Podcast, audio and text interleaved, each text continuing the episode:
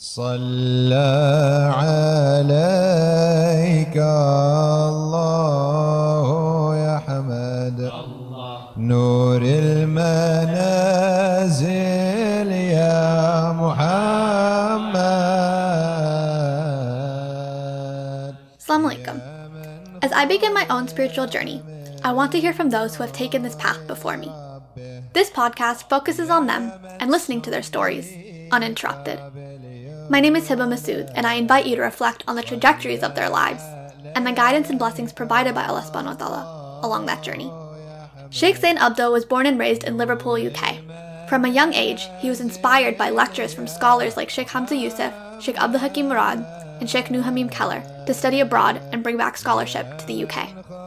After studying in Tarim, Yemen for just under a decade, Sheikh Zane returned to the UK in 2010 as the Imam of the South Wales Islamic Centre in Cardiff, a port city which has its own unique history of Muslim migrants from Yemen and Somalia. He is now a university chaplain at the University of Liverpool and Liverpool John Moores University. In this episode, he talks about Islam in the UK, the challenges with working with different Muslim groups, and his experiences in dealing with extremist and radicalized Muslims throughout his life, both in Cardiff and then as a prison chaplain in Liverpool. He opens up about the importance of not just copying and pasting what he's learned in Tarim, but adapting it in a way that suits the needs of the people he's serving in the UK. And finally, Sheikh Zane shares a touching story from his youth about an emotional moment with Sheikh Hamza Yusuf that brought Sheikh Hamza to tears. Habib Ali Al Jifri, who was also present, remarked that the young man had stirred something in Sheikh Hamza's heart. That story has stuck with him all these years, leading him to inspire others the way Sheikh Hamza inspired him.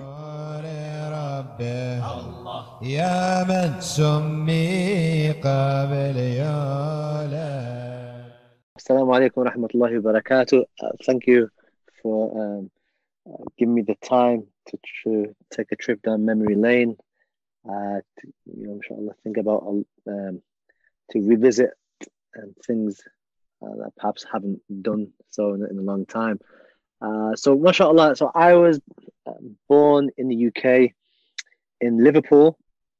Liverpool's quite an important city for many, many reasons, but religiously, uh, the first mosque in this country was established here in the late 1800s by uh, Abdullah Quilliam. He was a convert to Islam himself, and he established the first mosque uh, in the late 1800s. Uh, and had so there's a Victorian uh, era at that time. Obviously, mashallah, quite a lot of people became Muslim during his time in the community. And then you had uh, over the decades people coming here from different parts of the world. Um, i think oftentimes here in the uk people tend to forget that the yemenis came over quite early on in the late 1800s early early 1900s the, yemenis uh, sailors actually came here and established um, like small communities. They married the women the local women here that was the case in liverpool uh, in Cardiff, and uh, which is in Wales, South Wales, and in South Shields. Uh, so my f- parents came here uh, the late sixties uh, from Yemen, and my uh, how I had family members here already prior to that. Uh, so yeah, so the kind of a, of a small community made up of predominantly Yemenis and Somalis at that time here. And obviously, there were some Malaysians and some pockets of, of um, Southeast Asian Muslims as well. So I kind of grew up, uh, you know, in, that, in those type of communities. But there was quite a lot of uh, Yemenis at that time. Liverpool tended to have a big population back then of, of Yemenis. Is, is there a, a, reason that there are so many Yemenis moving to Liverpool, or is it just you know? I think the, the British, the British Empire obviously had um, had links to Yemen, uh, as they did many countries. So you'll find, for example, in France, a lot of Moroccans, North Africans, because of the, the colonial uh, history there and links. Right. And the British Empire had links to uh, Yemen there, obviously. So you had quite a lot of Yemenis uh, coming over to uh, to the UK, uh, you know, because it was just it was easy then for, for them to come uh, for them to come and go. Uh, also, obviously, when a few a few people come, then the rest relatives right. can kind of follow on as well. But also, as sailors as well. The sailors. So, so Liverpool is a port. So so it's, uh, uh, sailors would arrive here.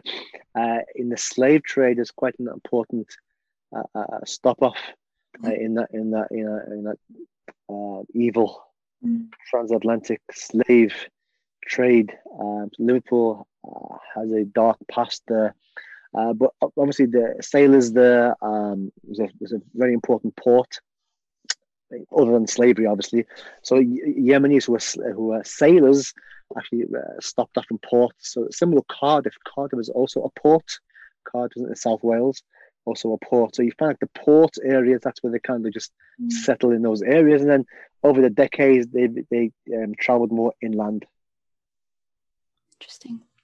Thank you for that that history. Um, so you obviously grew up in a community that was pretty established already. Um, you know, when did you realize that Islam was going to be an important part of your life? Uh, what do you mean by that? well, I mean, so you went to study, you became an imam, but what what was kind of like that moment where you're like, okay, this is actually really important to me. I think, um, you know, with people that are born Muslim, there's a point where we have to, you know, kind of make that effort ourselves. It's not just something our parents tell us. So, um, what was that moment for you? Okay, uh, I well, it's interesting. Um, I, growing up, I actually grew up in a, in a household. you know, my father, uh, you know, prayed. My mother uh, prayed. They were, you know, they were kind of they were practicing, and the community. Uh, you know, I, I kind of grew up in, you know, the mosque. I would go to quite regularly as a, as a young as a young man. Um, we we went to the Qur- Quranic schools uh, any weekend and st- so on and so forth. And uh, so we, we kind of always grew up with the identity that we are Muslim. Mm. And at, at school, mashallah, uh, although it was, it was a secular school, uh, I was I was very privileged. I had a very privileged education, alhamdulillah, secular. Uh, but my, even my friends at school were Muslim, practicing Muslims. So I'd always had practicing Muslims uh, around me in my circle of friends, you know, from day one. So I was quite fortunate. Although I, I had friends who weren't Muslim, but predominantly my inner circle of friends were always, always kind of, always kind of Muslim. Those I went to school with, and the area that I grew up in was an area that was uh, uh, populated with a lot of Muslims. Uh, so I was always around Muslims.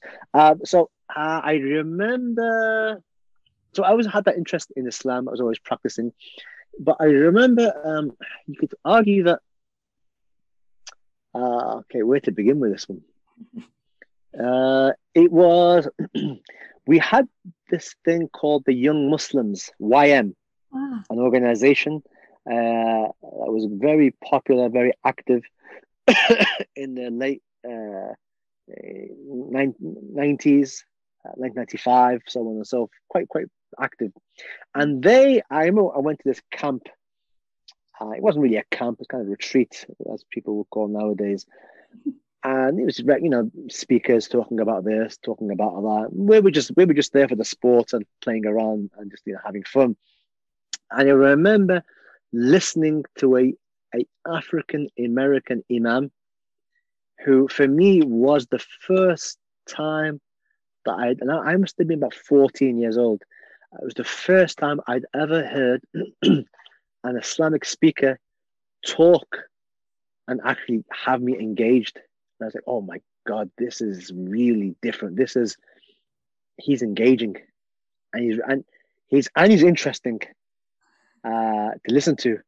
And he's talking something that is useful you know, rather than like the, you know, the, sadly, uh, the, the the Jum'ah khutbahs were kind of like monotone, not really, you know, of any use. Sadly, not really um, connecting with the people, uh, uh, you know, that are there in the mosque. But for me, this was the first time I was like, my God, this is. Well, he's really talking some. So the, the power of Islam really came out, and that uh, Imam was called uh, Imam Siraj Wahhaj. Mm. This is so. This is what, 1993, 94. Okay, 1993, 94. And the next day he had another lecture, and I was like, right, I'm going to be listening to this. so, and at the end, mashallah, I, I, I bought his cassettes. I had a couple of cassettes. Cassettes, obviously, this is, uh, if you know what, you know what cassettes are, don't you? yes. Cassettes. Okay, but maybe a lot of people don't know, but Google uh, cassettes you'll find out what that is. But so I bought his cassettes that were being sold there, and I went home and started listening to them, and you know shared them with my family as well. And interestingly, um, uh, Liverpool kind of uh, is the the, um, the trend setter for a lot of um, the big dawah uh, mm. things that happened. Now, what I mean by that is that uh, to continue on, that um, there was an organization in Liverpool uh, called the Ibn Abbas Institute. Have you heard of this? I have not. No. Right, because this is quite important. The Ibn Abbas Institute, and this is a group of brothers uh, from Liverpool who kind who were um, one of them was um, Sheikh Ibrahim Osi-Efa, the other one was called um, Abdul Sheikh Abdul Rahim Green, uh, Hans Heinz, Abdul Rahim Heinz, and Sheikh Harun Hanif, and a few others. A few others. At that time, none of, none of these were sheikhs. Right? And they set up an organization that was, um, at that time in the 90s, there was a lot of focus on political activism. And it was just, it was very different seen to what we have nowadays. But this institute began to invite speakers into the city, into the UK, and have tours uh, uh, taking scholars around the UK. And so they actually they brought um, Imam Siraj Wahhaj already, uh, already to the, to, to, the UK and to Liverpool. I didn't know about that. Uh, and they started bringing Imam Zaid in, speakers who nowadays pack out. Right. You know, audience like like like the Riz, for example. but this is like 90, mid 90s, early 90s now, where they were kind of still uh, unknown. Uh, in some, uh, particularly in the Western UK audience, relatively unknown. So th- this organization, Ibn Abbas Institute, began to invite the likes of Imam Siraj Wahhaj and Imam Zaid, and they then uh, these scholars advised the organizers of, of Ibn Abbas Institute to bring over a uh, American uh, convert uh, who uh, Imam Siraj Wahhaj called uh, the, the scholar of America the scholar of America. And so these brothers um, said, okay, give us a name. And he goes, well, his name is Hamza Yusuf. Hamza Yusuf. So again, this is what, 1994, 95, about 95. and so they bring over Sheikh Hamza Yusuf. And what they do was something very different. Uh, they actually began to have to develop an idea of bringing over a scholar, and that scholar will, will sit in the community and work through uh, a book, mm. teach this community a particular book, and then leave, for example, rather than the typical thing that they had back then. And in some regards, we've kind of come back to it, where you take this uh, scholar and you go from city to city to city. Uh, you know, and people just you know hear a very inspirational talk, but there's no, uh, you know, there's nothing, there's no follow up. Right. So Sheikh Hamza begins to advise these young men and women to think about uh, being more educated and focus on uh, edu- uh, educational uh, incentives, mm-hmm. i.e., bringing a scholar over who teaches you uh, for, a, for a month or so, uh, or you have this retreat where people come for a month and spend time with scholars and learn. And that's he brought that idea. Excuse me. He brought that idea to them, and he actually does something else which is quite unique, which kind of like uh, set, um, particularly in the UK, set the ball rolling. And he um, he actually advised the brothers and their sisters, rather than yourselves being dependent on scholars from outside of your communities, why don't you why don't you yourselves go and learn the faith abroad and come back and be the scholars and be the imams in the communities rather than having them uh, transported in from far away, uh, from a foreign land, people who have no context to the country they're going into, have no and have a language barrier, have a cultural barrier. How about the people from the city itself go and learn? That was quite radical, especially here in Liverpool. That was quite a radical type of idea, uh, but it caught on. Mm-hmm. And I think what made it more um, attractive and more uh, more of a reality is that here you have a, a person who wasn't born into a Muslim family, uh, who went abroad uh, as a white as a white convert and and coming and he's more knowledgeable than, than you know, most people uh, uh, have come across.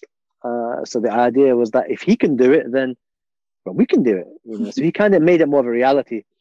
Uh, so so then um, Ibn the Ibn Abbas obviously they, they did take Sheikh Hamza around different cities and uh, some of the major uh, pivotal mov- moments uh, in in UK Dawah history, I would say happened that summer.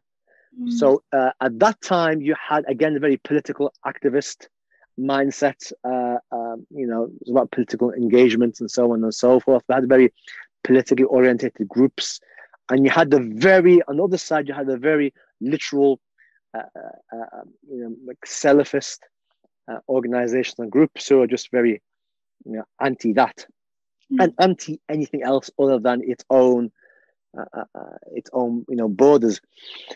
But they're more of the traditional classical uh, um, islam i.e following a particular school hanafi shafi maliki hanbali following a particular uh, tradition when it comes to the our our, our aqidah, our creed and definitely when it came when it came to spirituality i think what uh, what Sheikh Hamza did and Ibn Abbas Institute as a vehicle began to introduce these things to the general uh, UK population and, and gave people an opportunity to understand these uh, in a way and in a language that was familiar to them. So then the following year, you had um, a, a, retreat that was done in Nottingham, if I'm not mistaken. And there you had uh, uh sheikhs like obviously Sheikh Hamza Yusuf, uh, Sheikh Nuh, Ha Mim Keller, he was brought. He was brought in. Um, Sheikh Abdul Hakim Murad. He was brought in. Sheikh Yasir Qadhi. He was brought in. A few, and a few others. And amongst the participants there, you had a lot of people who went on to be um, scholars and sheikhs in their own rights. From the participants, the mm. students who were there, a lot of them have gone on to be sheikhs themselves. So that's, that's quite unique uh, as a part of our history. And I did the interview with um, Masud Khan, uh, who has a very famous web- website, uh, the uh, www.masud.co.uk. And he and I spoke about this particular moment in, uh, in UK Dawah history as being a very profound and pivotal moment, uh, I would say, because all of a sudden now you have access to Western uh, scholarship mm. that is telling you that you have to follow a, a particular school of thought you can't just go. You cannot just go to the Quran and Sunnah and reinterpret. Uh, so it was giving people access to to to a tradition that was off limits mm-hmm. due to language and due to other barriers, and they kind of just cracked it open and just you know, put it out there. And people, a lot of people, uh, you could say, uh, uh, saw the light, for lack of, of a lack of a, bet, a better term. But it was very pivotal, and I think it's. Um, a lot of people do not know that the fruits of what they have today uh, can mm. you know can be traced back to that those particular years. What? So so so, so to get to, to answer your question, sorry to answer, answer your question, where do I fit in? I didn't go to any of those oh. uh, uh, any of those retreats because okay. I was too young at the time. Right, right. Um, you know, mine was elsewhere. But I do remember Sheikh Hamza Yusuf coming to Liverpool in 1995 and hearing his khutbah in Arabic. He did the khutbah in Arabic and I did it in English. And I was like, oh my God, this guy uh, who's just been speaking for 20 minutes or however long in Arabic is now speaking in perfect English. And I remember getting up and saying, is this the same, the same Imam talking the same? And it was Parliament, and it was. So, uh, so I, uh, that was 1995. Two years later, I'm at university, and a, a young, a young sister, mashallah, uh, who is very uh, uh, um, he was very much into Sheikh Hamza Yusuf. Uh, she was at university at the same course as me, and she had a cassette. And she was always talking about Sheikh Hamza Yusuf, and I was like, "Oh yeah, I've heard of him." And she gave me the cassette, and I began to listen to the cassette, and I was just very, uh, very taken aback, uh, and started to listen to more of his talks and more of his talks on cassette. Uh, and also at that time, um, some of the, of the organizers of the Ibn Abbas Institute had, had now themselves gone abroad, had now gone to study in Syria, do in Yemen, and every Ramadan in the summer they'd come back. And so, uh, so I was kind of like trying to catch up with what I kind of, you know, catch up with the scene. Obviously, you had, you know, Sheikh Hamza Yusuf getting more popular, and I was listening listening to his cassettes, and also Abdul Hakim Murad, uh, so, and obviously uh, Sheikh Nuh as well. Massive, massive, massive uh, influence uh, can't be understa- underestimated. And him saying uh, in his cassettes, introducing the concept of, of madhabs and really tackling, you know, the kind of um, the the anti-madhab uh, movement that was saying you don't follow madhab, you follow the Quran and Sunnah, which is kind of useless, uh, it's, it's kind of an illogical thing. People who really understand what that means. And he kind of like gave it, you know, what a madhab is, why you have to follow it. Abdul Hakim Murad also began, you know, obviously did something similar. His very famous article, Understanding the Four Madhabs. Uh, so I began to read a lot of these things. And I remember it must have been 1990 let's say I, was at university in 98 i think that fir- my first year university and i was listening heavily to a lot of their cassettes a lot of their talks and finding them uh, very useful I, I remember hearing Abdul Hakim Murad on one of his cassettes and at that moment in time i was thinking right i, I want to go my study mm. it was like the idea kind of uh, was evolving yeah. about studying uh, abroad. But at that time, I was like, right, got my degree. Oh, I'm, I'm in the process of doing my degree at university. I'm going to, uh, I'll work during the day in, in, in the Muslim country, perhaps in the Middle East. And then in the evenings, I will, I will kind of study. So it's kind of like, uh, you know, 70% I'll work and then at night I'll study. So I can kind of, that's, that, that was the kind of the way I was thinking of. But I remember hearing Abdul Hakim Murad in one of his talks, I think it was called The Revival of Classical Islamic Education. It, it, it was a Sunday, autumn, and it's quite sunny outside, which is quite rare here for, for us in the UK. And I remember him uh, giving this beautiful lecture, and then there was a Q&A at the end, and Abdul Hakim Murad was asked uh, about um, should uh, do you advise people for going away to study, and he said yes, and he was he he put a big emphasis on the need for uh, our West, uh, our UK Muslim communities to have imams and sheikhs and scholars and ustads or asatida from those communities go out to study and come back, which is kind of what was done throughout the Muslim world. And he was kind of pushing on that heavily. And uh, that, that his advice. He goes, "We, you know, there's nothing better that a person can be doing than going away to study and coming back to help their community." And when he said that, for me, that was the um, that was the moment. I said, right, yeah, I'm going to do this. Uh, I'm going to commit this. I'm going to I'm going to commit a lot more to this than um, and yeah. So that was the moment there and then. That was the everything up up up until then. It was like work during the day, and you know that's what I would do. But when he said that, I said, okay, this needs a bit more of a um, bit more of a focus and more of a sacrifice because this is full time, and obviously you're going to come back and obviously you know, help the community, uh, you know, and you know do the da'wah. So that that for me, him saying that was the moment that really, uh, I was a, a life defining moment. I said that the, the, the morning I woke I woke up, I didn't have that idea, uh, but at night I did have that idea. But obviously now I need to try and convince my parents, who spent mashallah, a lot of money on my education, uh, alhamdulillah. But yeah. So that was that was the that was the catalyst. But there's a lot there. Uh, I have time to go into. No, thank you so much. Um, I just wanted to backtrack a little bit. I mean, you talk about these cassette tapes, which I think are really important. A few people have mentioned, um, like these cassette tapes that um, were kind of going around at the time. Uh, you know, like what was on these tapes, or even like when Sheikh Hamza, Sheikh Abdul Hakim Murad, Sheikh Nuh, like when they were speaking, you know, what was it that I guess touched people or touched you? Was it just like about the four madhabs? Did people want to go away to study fiqh, or like was there something okay. deeper on there? I would, I guess, uh, that obviously the generation that you've grown up in, uh, has its challenges. But in terms of um, you know the idea of following a madhab, um, you know, aqidah, uh, Ash'aris, Maturidis, and Athari, non-anthropomorphism elements of them, and the classical understanding of tasawwuf. These things are more acceptable, somewhat, uh, in your generation than it was perhaps in, in the generation uh, that preceded you. And I think um, generally, I know that there's exceptions, and obviously I'm seeing a lot of them.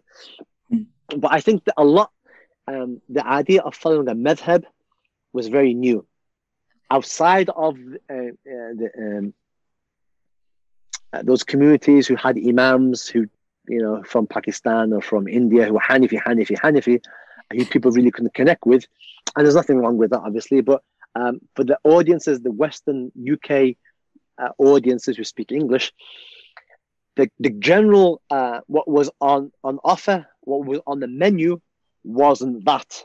What was on the menu was a very political type of Islam, uh, uh, more around the Muslim Brotherhood, familiar with, the, with that organization, Ikhwan al-Muslimin.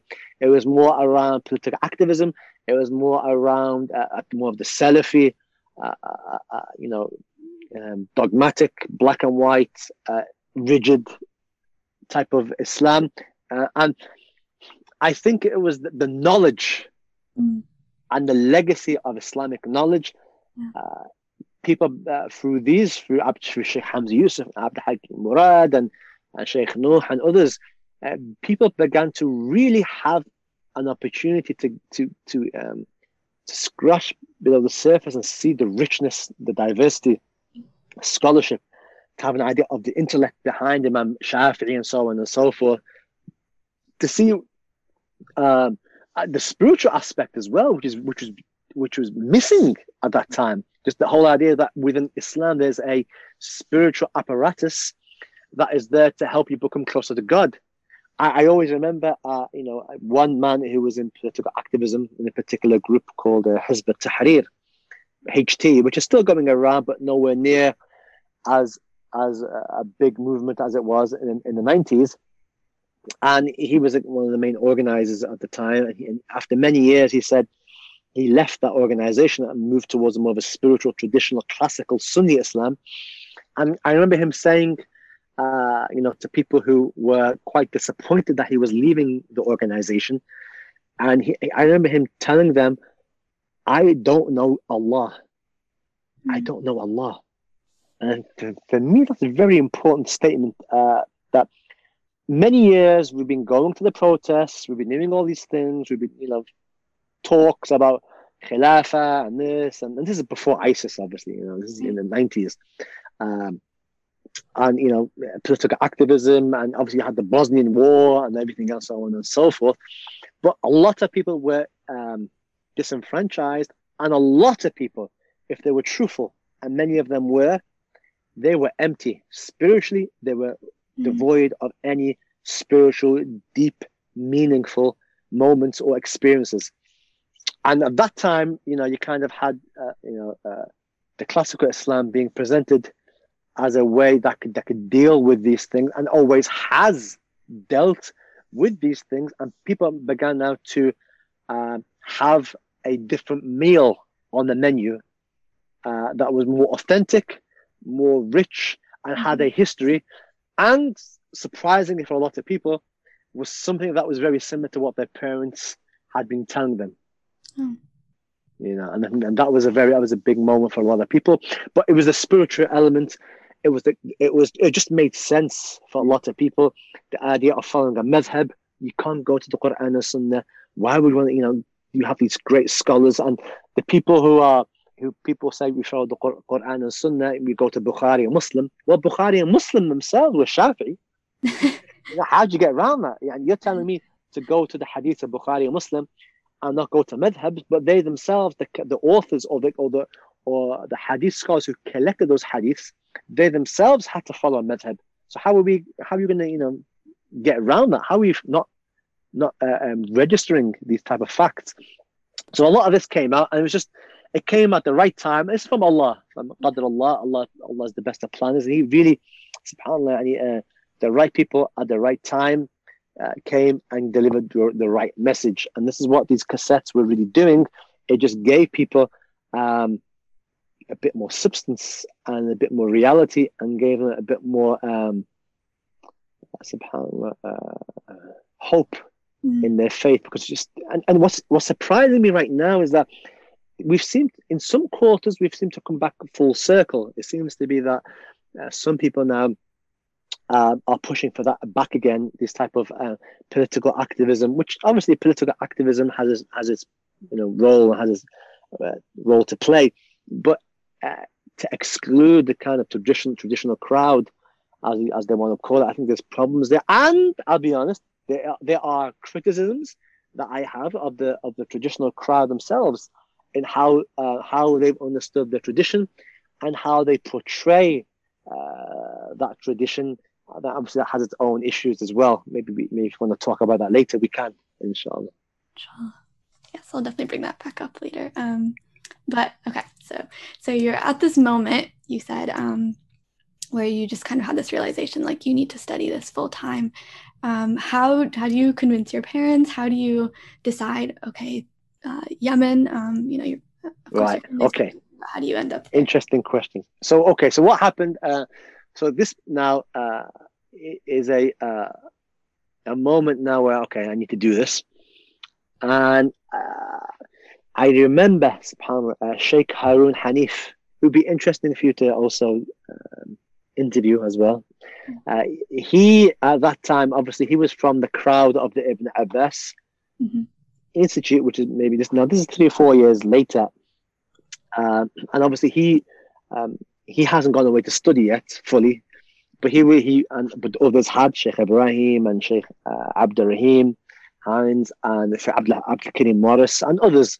They already gone abroad to study. He was he had the opportunity hadn't opened itself up for him yet to go, but he was kind of influencing me as well because he was my uh, my um my go-to guy to understand the faith a bit more after listening to lectures.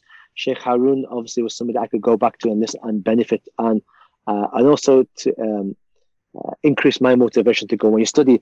So he and I, uh, then in 1999, yeah, ni- the summer of 1999, May, he and I decided to go to Syria for a two-week uh, holiday, uh, and the motivation uh, was to, and Syria was a massive destination, a very popular destination for Western Muslims and indeed other Muslims from around the world to go and study.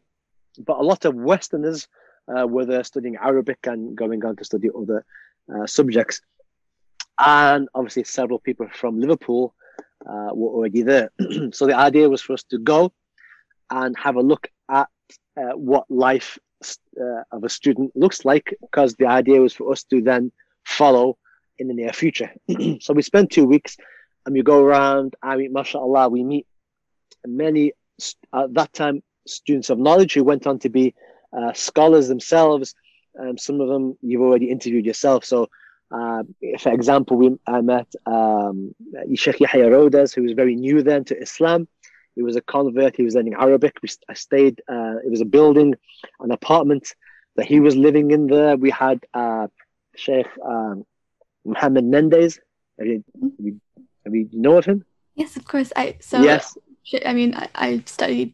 Uh, I did my master's in New Jersey, and um, Sheikh Mendes is there now as well. Right there we go. So, uh, so I meet him. I meet Sheikh Yahya, Mohammed Mendes, uh, and a whole bunch of other guys um, who were there, who went on. You know, and they were also in the beginning of their studies. So for me, it was like, wow, seeing these people who've converted to Islam, American Muslim, mashallah, um, and I was like, okay, and I, we've I visited with them, and Sheikh Ibrahim Osi-Efa was also there at the time.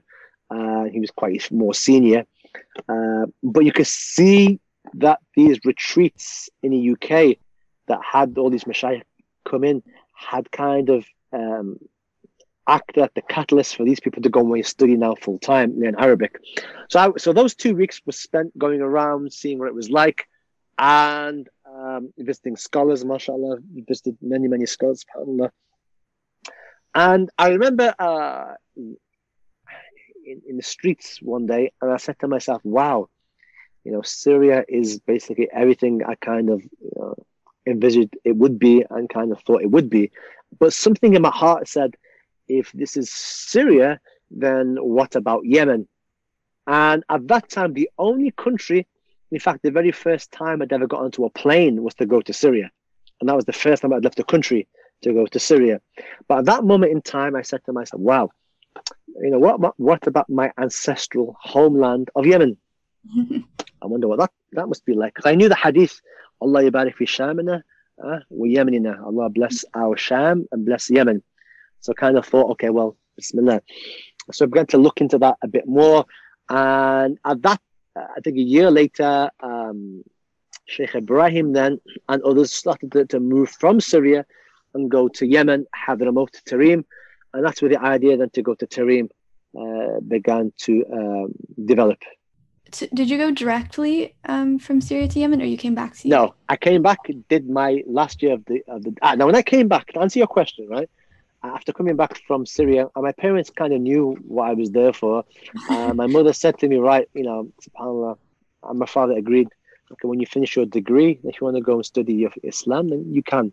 So my mashallah. So to this day, I don't know what happened, but my mother, complete out of nowhere, just said, "If you want to go, you can go after you've completed your studies at university," which I had one year left anyway. But to this day, I don't know why she kind she kind of beat me beat me to it. uh, and she said to me, "You know, if you want to go, you can go." You mashallah. So uh, that's kind of a mystery to understand why she said that. Uh, but she, fine. Mothers, mothers being mothers have an intuition. So mm. no doubt she kind of sensed uh, sensed something. And you know, I'm, even my father, a few years before, prior, had actually mentioned something like this that if you wanted to go to Islamic university and then uh, you can. But at that time, I wasn't mature enough to to understand. And I wasn't very interested, uh, although I was practicing, but I wasn't interested in doing that. But yeah, so alhamdulillah, so that's where the parents were convinced, did my degree, finished, well, finished it off, and then uh, went to Tarim. Uh, had actually spent about two months, two and a half months looking around Yemen. First time I've been there, my ancestral homeland. Traveled different places, uh, and excuse me, I met um, different scholars, and subhanallah, and then eventually settled uh, on the idea of going to Tarim. Uh, so I, uh, I, I met Habib Umar, was very impressed by him and decided then I would um, return back in the, in the in the year's time uh, to study Arabic, which is there was a new institute in Tarim called the Badr Arabic Institute, uh, which was new, and I was from the first people there to study Arabic in that new institute. Um, you know, what was it like going to Tarim for the first time? Right. Okay. So for me, uh, a it was very hot. you know, uh, coming from the UK, it was quite hot. Uh, but uh, for me, um, I was my first time. I was there for about two days, okay. about two and a half days. I was only there for a quick stop. Uh, but what interested me was um, how white everything was. was everything was white. Mm. Uh, maybe that was Noor. I can't remember. was, everything was very white. It was very light. Um, and I remember Habib Umar uh, that at that time, his he'd lost his daughter. His daughter drowned mm. uh, at that time. Uh, so I didn't meet him until, the, into the last day, but when I met him, I was instantly um, taken aback by him, and he, he didn't wasn't really didn't say much, but I was just so um, taken aback mm. that I knew this was something different. This was kind of what I was looking for, and I, I mean, just kind of um, when I was traveling around Yemen, uh, the south of Yemen, Tarim is probably one of the few places of traditional Islamic learning.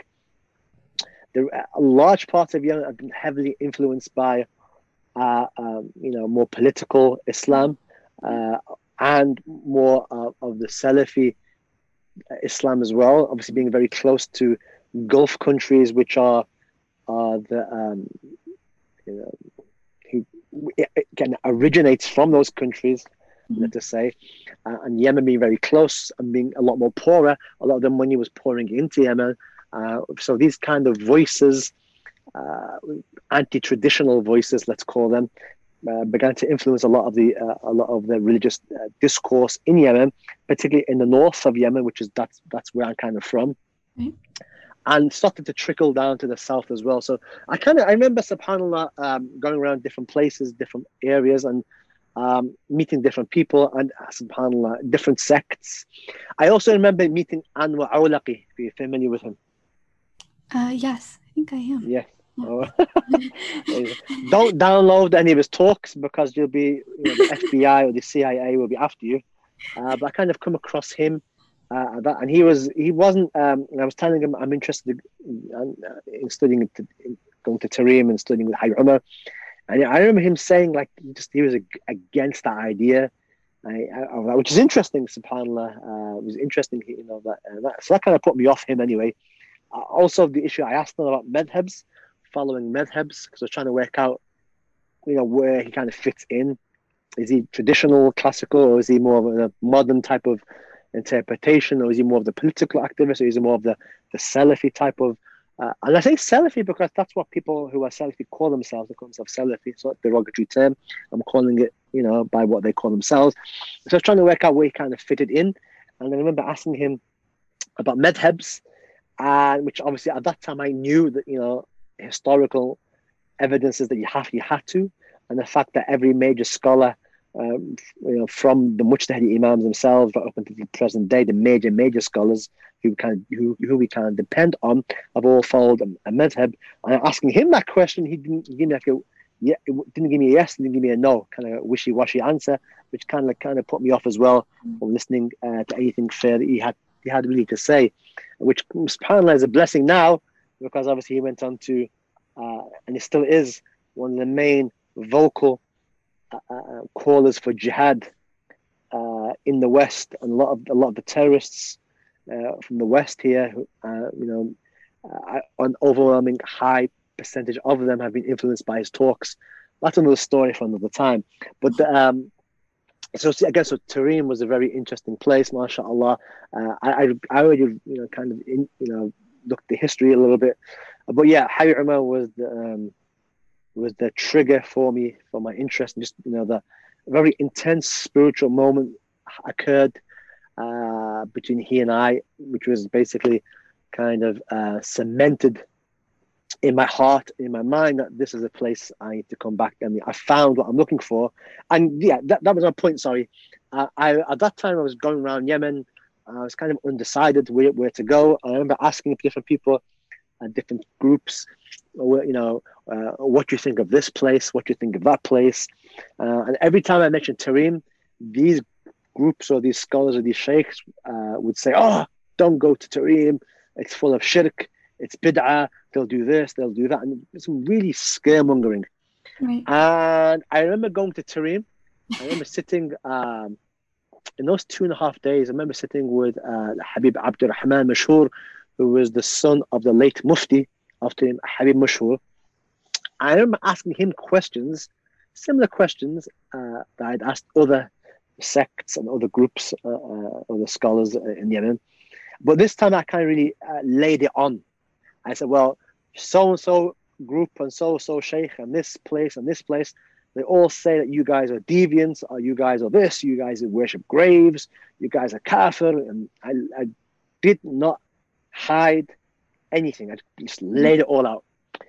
And his reply um, also contributed to the to the cementing in my heart and mind that these are prophetic people. Mm. His response was similar to his great great grandfather's response, Ali ibn Abi Talib, when asked about the Khawarij, Muslim extremists. Mhm. Um, uh, who are these people, the Khawarij? And he said, and the people around Sayyidina Ali said to him, uh, are, are they, are they, uh, are they, uh, are they kafir? And he goes, no, they fled, they ran away from kufr. Okay, they, well, are they hypocrites? And Sayyidina Ali said, no, the hypocrites uh, do not remember God often, and these people remember God often. So they, they said, okay, after exhausting the possible outcomes at that time that they kind of knew of, because you're either Muslim or non-Muslim, of the third category, which was a hypocrite. They didn't really have a fourth uh, category. But then Sayyidina Ali then gave them the answer after they asked, so what are they then? said Ali, Sayyidina Akhwanana Bagaw علينا." These are our brothers who've transgressed against us.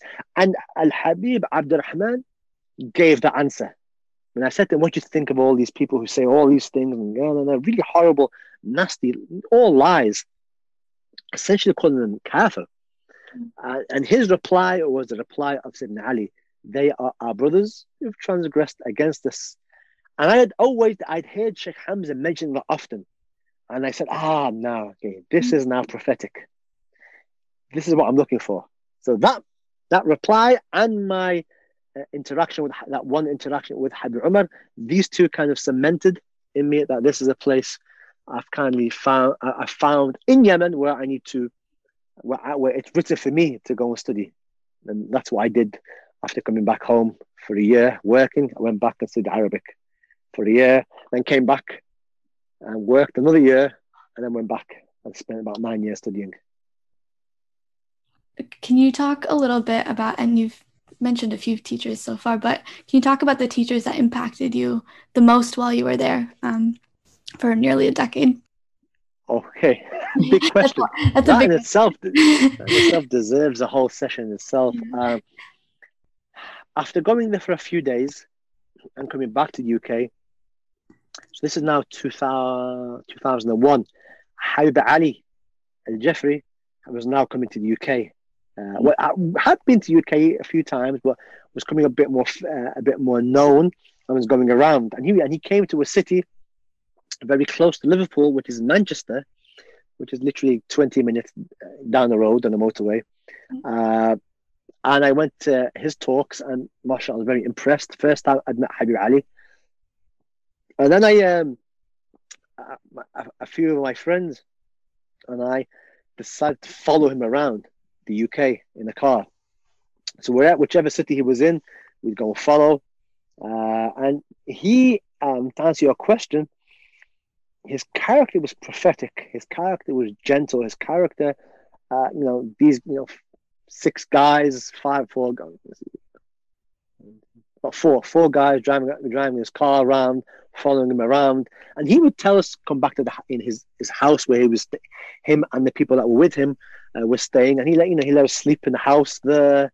He didn't have to do that. You see, he didn't have, he didn't have to do any of these things, and you know, gave know, the people he was staying with, you know, gave they gave us food, and he allowed us to basically, you know, follow him around, and uh, and that's what we did. We followed him around. We got we had a very good in class in his open lectures and uh, you know the, the more private type of gatherings he had in houses uh, he kind of let, let, let us in. We were complete strangers but uh, mashallah you know alhamdulillah we did that as well. Um, also Sheikh Muhsin Najjar also familiar with him. Yes. He also played a role uh, a role there as well um, here in the UK um, in Tarim obviously mashallah you know you're seeing you know people who, who are carrying the prophetic light in the so you are seeing the the shama'il, the the way of the Prophet inwardly and outwardly, and it's, it's important that we have a lot of people who are outwardly adhere to some of the things that our Prophet did, sallallahu alaihi wasallam, outwardly, but inwardly, this is the true measure of a lot of uh, a lot of people, and I and you know, this is how you measure people inwardly. How are they inwardly, and how you tell is they their characters. What kind of characters do they have? Anyone can get up and give an amazing talk and and, and, and you know, rouse the people and get them to say takbirs. But you know, is there any long-lasting? Uh, uh, is that an, an imprint into that individual spiritually? Is that person a spiritually transformed individual that can go on and carry on the light uh, that, that that he has been given by the sheikh? And so this is what I'm, this is what I was seeing amongst the the habaib. These are people who had the history of being able to uh, uh, you know, give you this light mm-hmm. Uh, or and help you achieve this light. And, and mashallah, so uh, and another problem that I've to, to you know, put some context is that mm-hmm. people who go back to study, not all of them went to study. This is very important. Mm. All right. There were a lot of people who went who made hijrah, who left the country that they were in and wanted to stay in a Muslim country. And there were those who did that and went to study. And there were those who specifically went there to study to come back. Each one of these each one of these categories, uh, the what they got out of the um, whichever institution they found themselves in or whichever country they found themselves in, everybody um, got something got a different experience out from it depending on what the, what the intention was. So, for example, those who just went there to soak up to soak up an Islamic environment, uh, in terms of Islamic knowledge, you're not going to get a lot, a great deal from them because they didn't go there with that intention. Uh, those who went there um, to study and to benefit themselves, and mashallah, and those who went there to study to benefit themselves and to come back and benefit others, uh, you know, you're kind of seeing a lot more output and a greater need uh, and urgency around them. Uh, but um, but there were a lot of people who went to study and came back, and people kind of uh, thought that they, you know, were you know people were looking for saviors, and a lot and a lot of them weren't saviors uh, themselves. They kind of you know, and this has caused, caused a lot of problems um, in these you know kind of the spiritual abuses that we're kind of seeing now. Uh, this goes back to you know people not being truthful uh, with their own qualifications and what they did and people are kind of exaggerating, uh, you know, the experiences. And this is kind of a problem uh, that we're kind of having now, inshallah. But anyway, so uh, I am, mashallah, those people who've seen these scholars and studied with these scholars, and I, I mean, studying in Dar Mustafa, it's a very Shafi'i fiqh, or it was then, intensive institution, and it had a, a massive uh, focus on on uh, spirituality and on da'wah. And in fact, Dar Mustafa has these things called the three maqasid, or these three three uh, kind of like principles, um, uh, which is which are all based on the Quran and the Sunnah, but these kind of three focuses that it, uh, it aims to give students who give their 110% is uh, knowledge, uh, spirituality, and da'wah.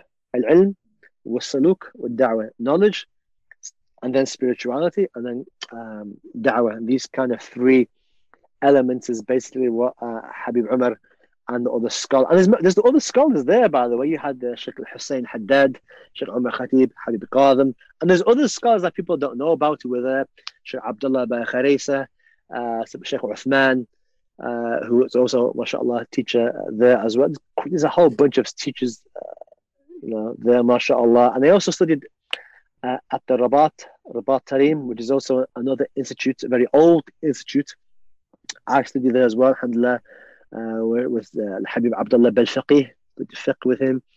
Uh, also, Habib Salim Shati was also teaching there. I, I attend his public classes there and benefit uh, from him. Uh, mashallah. Um, so, yeah, I went through the whole course in Shafi'i fiqh um, starting with the, the Essentials of Islam, which is a very basic book in Shafi'i fiqh, right up into the last book, uh, al-Talibin by Imam Nawawi, that took about two years, I think, uh, having three to four classes sometimes a day with Habib Mashur, who passed away uh, early on this year, who's the Mufti of Tarim and the oldest brother of Habib Umar, as well as uh, with other, uh, mashallah, other mashayikh as well. Alhamdulillah, Umar Khatib as well, also inshallah. And uh, of several teachers Not sure who were um, less well known outside of Tarim, but very well known inside uh, Tarim as well.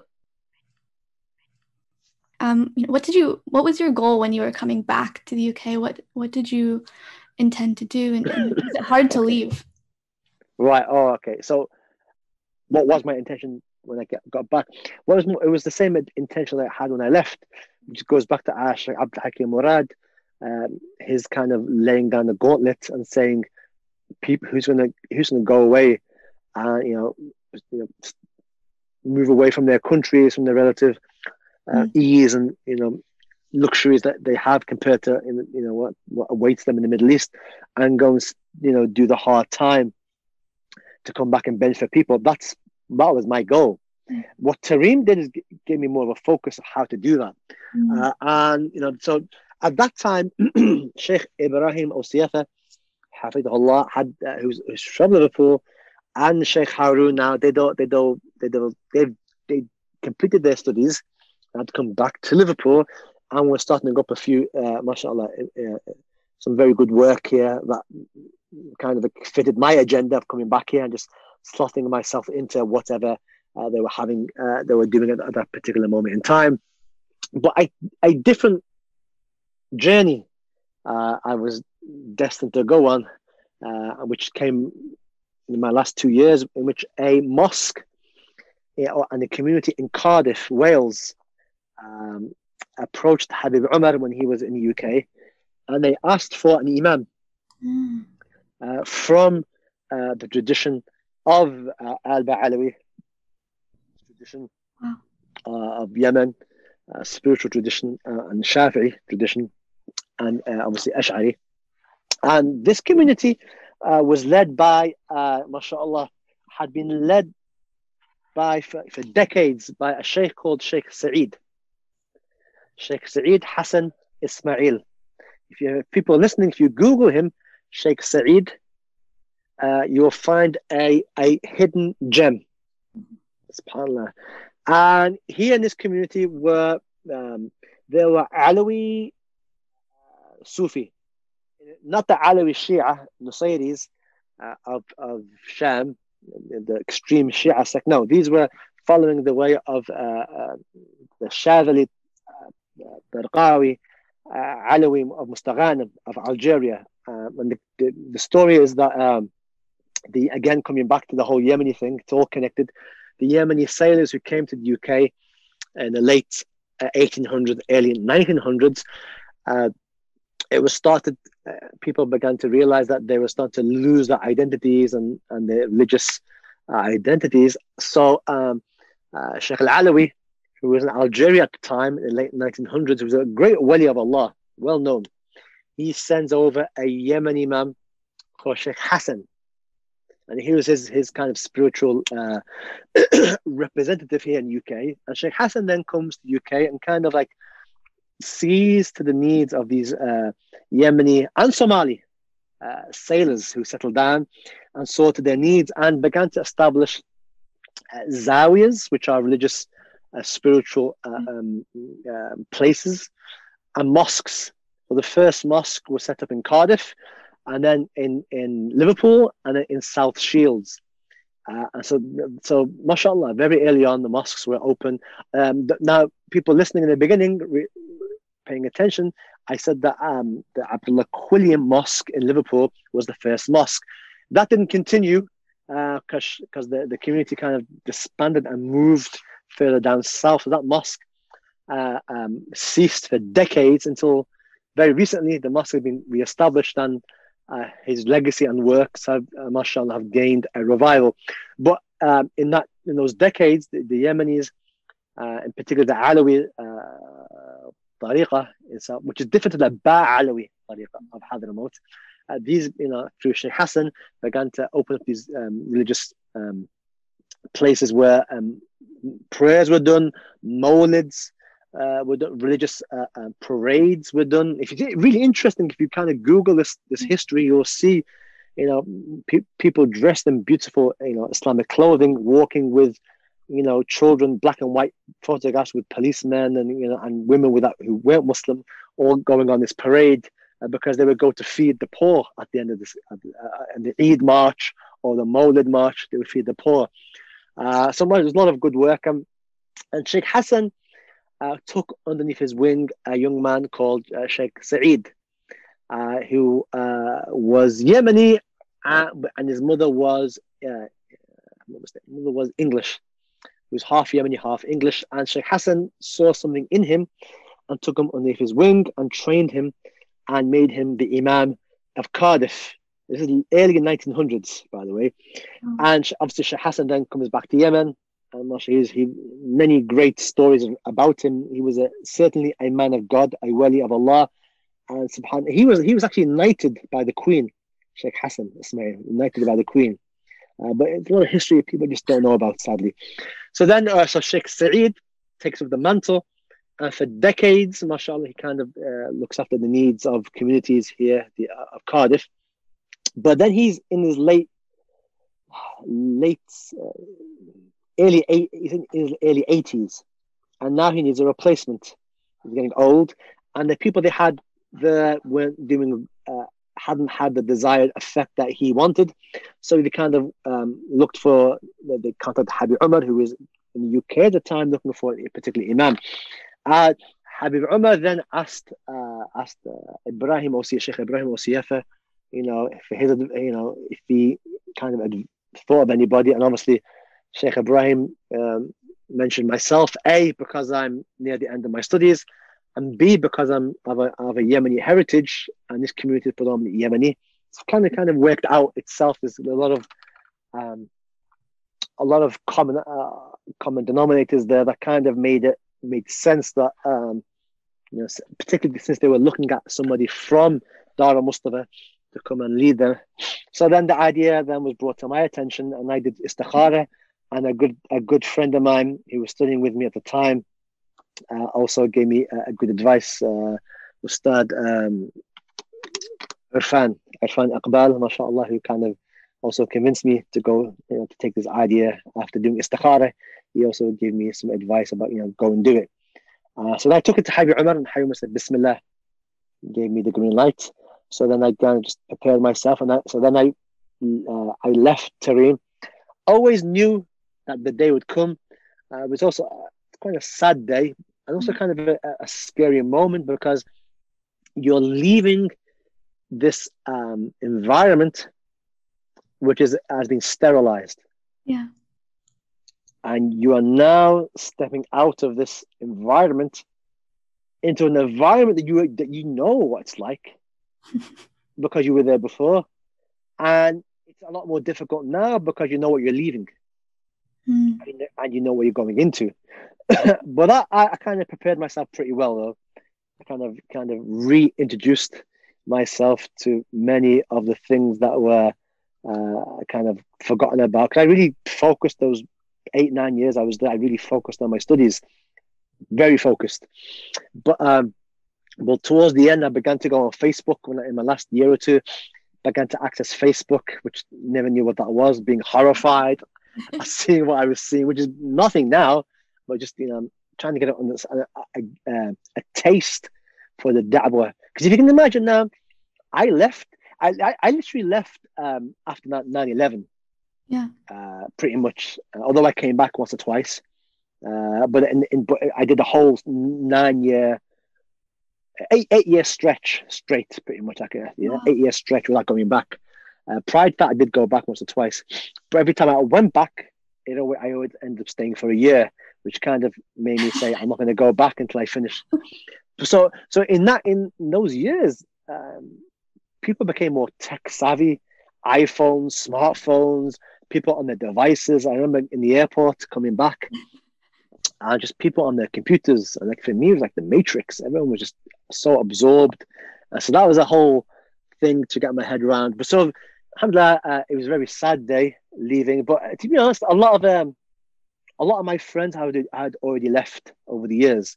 The longer you're there for, uh, the, the you know, less people you begin to, to know because those people who you came with in the beginning, you became you became friends over the years. Inevitably, they would always leave, uh, and there were very few. By the time you came to the end of your studies, there were very few people who had begun the journey with you, who who were at the end there with you as well. So, you know, towards the end, it was kind of like being more of a stranger uh, within the Western community because a lot more younger people coming. But obviously, mashallah, you know, the Mashaykh, uh, you know, sad to, you know, say goodbye to them. But, um, but mashallah, they followed in many the years after they began to frequent the UK a lot more. And obviously, you've got internet and Facebook, and I regularly follow the Mashaykh on Facebook on their classes, uh, lectures. So uh, rarely a week goes by where I don't listen to a particular class or a lecture on the Siha. Mm-hmm. So I have always had that connection. But yeah, the next phase is basically coming back to the UK and taking up the post as the uh, um, the replacement imam for Sheikh Saeed, whom after six months of me getting there, uh, he passed away wow. six months into me being literally he passed away. So, well, and in that, you know, is a lesson. Um, can you kind of talk about what it was like serving that community that has like such a deep history, deep legacy? I mean, yeah, yeah. Uh, Cardiff, mashallah, is it was a very difficult situation because um, uh, the the community began, particularly its religious identity in terms of spirituality, become to get affected over the years. You had very you had foreign elements, uh, very very anti um, uh, classical, began to creep in to those communities, began to um, really shake uh, people's understandings around things like madhab. So it, became very Salafi, basically. The, the Salafi movement really um, um, kicked off heavily and, you know, kind of uh, influenced a lot of people there and still does, still does. Also, you, very, you have very um, political activists uh, from the Ikhwan Muslimin. Uh, and you had other kind of groups there, but more of the traditional classical understanding of Islam. Uh, um, really had not had its day there for many, many decades. So that's a massive challenge for me, just dealing uh, with the current uh, uh, mood at that time, which is very, uh, very Salafi. The mosques down the road, you know, were extreme. You know, they were extreme Salafi. Um, you know, they can disagree as much as they want, but they were extreme Salafi. When I say extreme, they, they would call the, the mosque that I was serving and, and calling myself a kafir. You know, so these are the Khawarij. I have no problems with calling them Khawarij because they are Khawarij.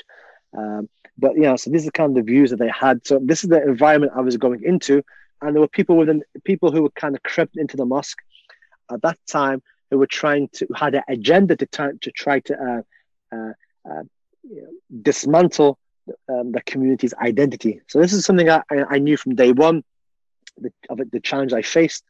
And for five years, it was a, a mashallah, a battle to uh, to push that that trend back, which alhamdulillah, by the permission of Allah, that was done, and to train up a new generation of people, alhamdulillah, which was also done as well. And subhanallah, um, people, uh, mashallah, we had brothers, we had one particular student of mine go and spend about two years studying abroad, one in Egypt and one in Tarim. Uh, he's gone back and he's in that community. And kind of um, brought Habaib in to teach in that community. We brought several scholars. We had Imam Zaid, Kub. We had uh, Ali come twice.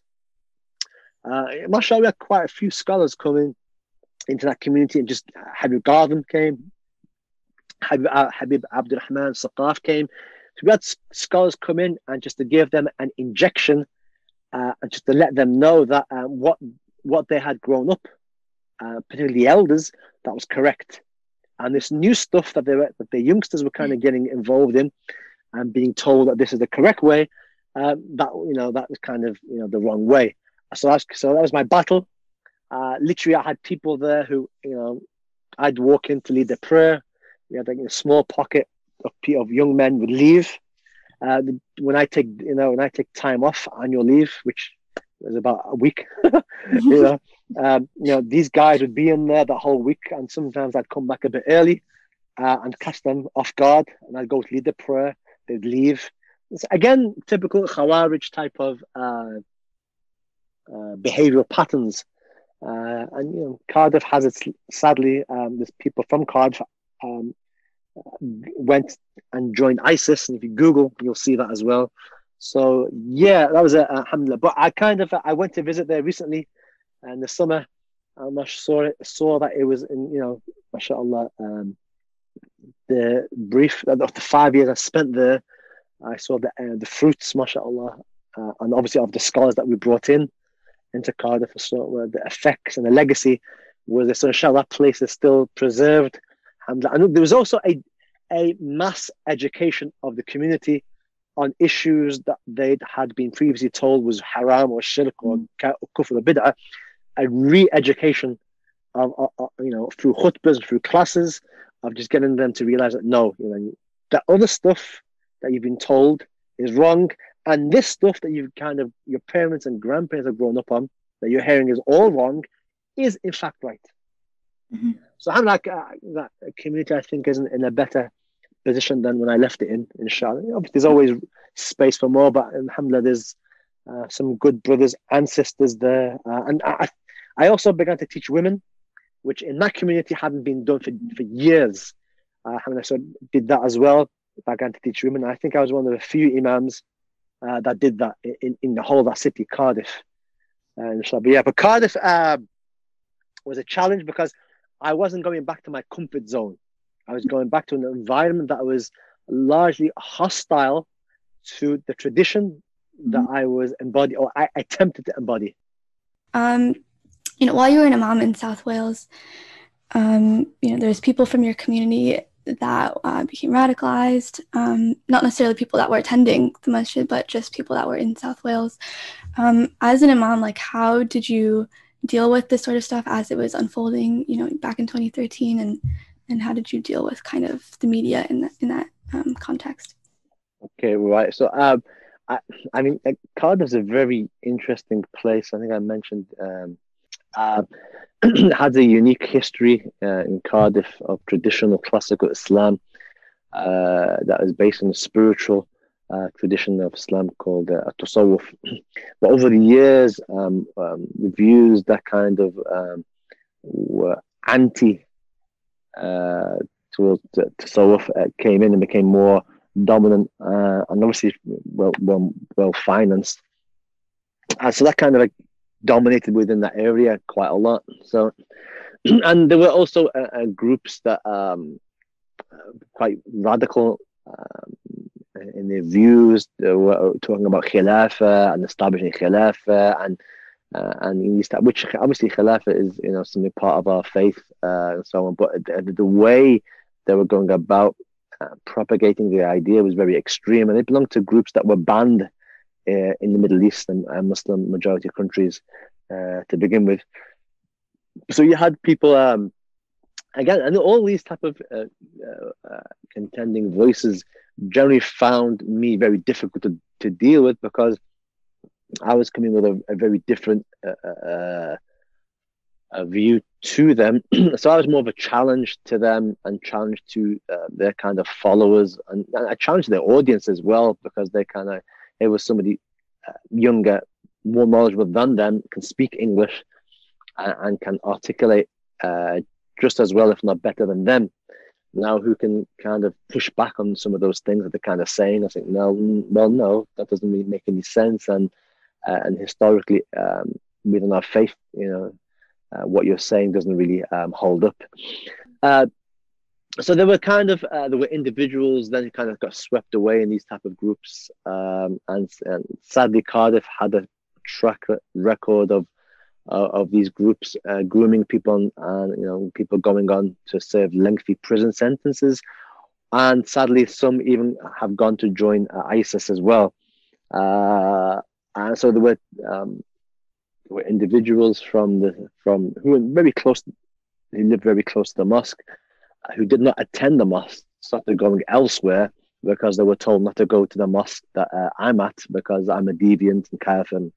So they began to go elsewhere, and these wherever they went to, um, kind of contributed towards their views. So they ended up going and join, joining ISIS, and they produced a video, a very very first video, if I'm not mistaken, 2013 in which the, these young Western born English speaking um, Muslims were now um, you know, openly calling for people to come and join uh, ISIS. And this is again right at the beginning stages. So, um, two of these individuals, this famous video that came out, two of them were from Cardiff. One, once the media uh, uh, got hold of that information, they began to come to Cardiff, and and nobody wants to speak to them. None of the imams want to speak to them. Um, and each each imam has their reason. Some of them probably thought, well, this has nothing to do with me. Some of them who it did have something to do with refused to speak. Uh, and, and obviously myself, I'm like, well, this they were a stone throw away from the mosque, but they never came here.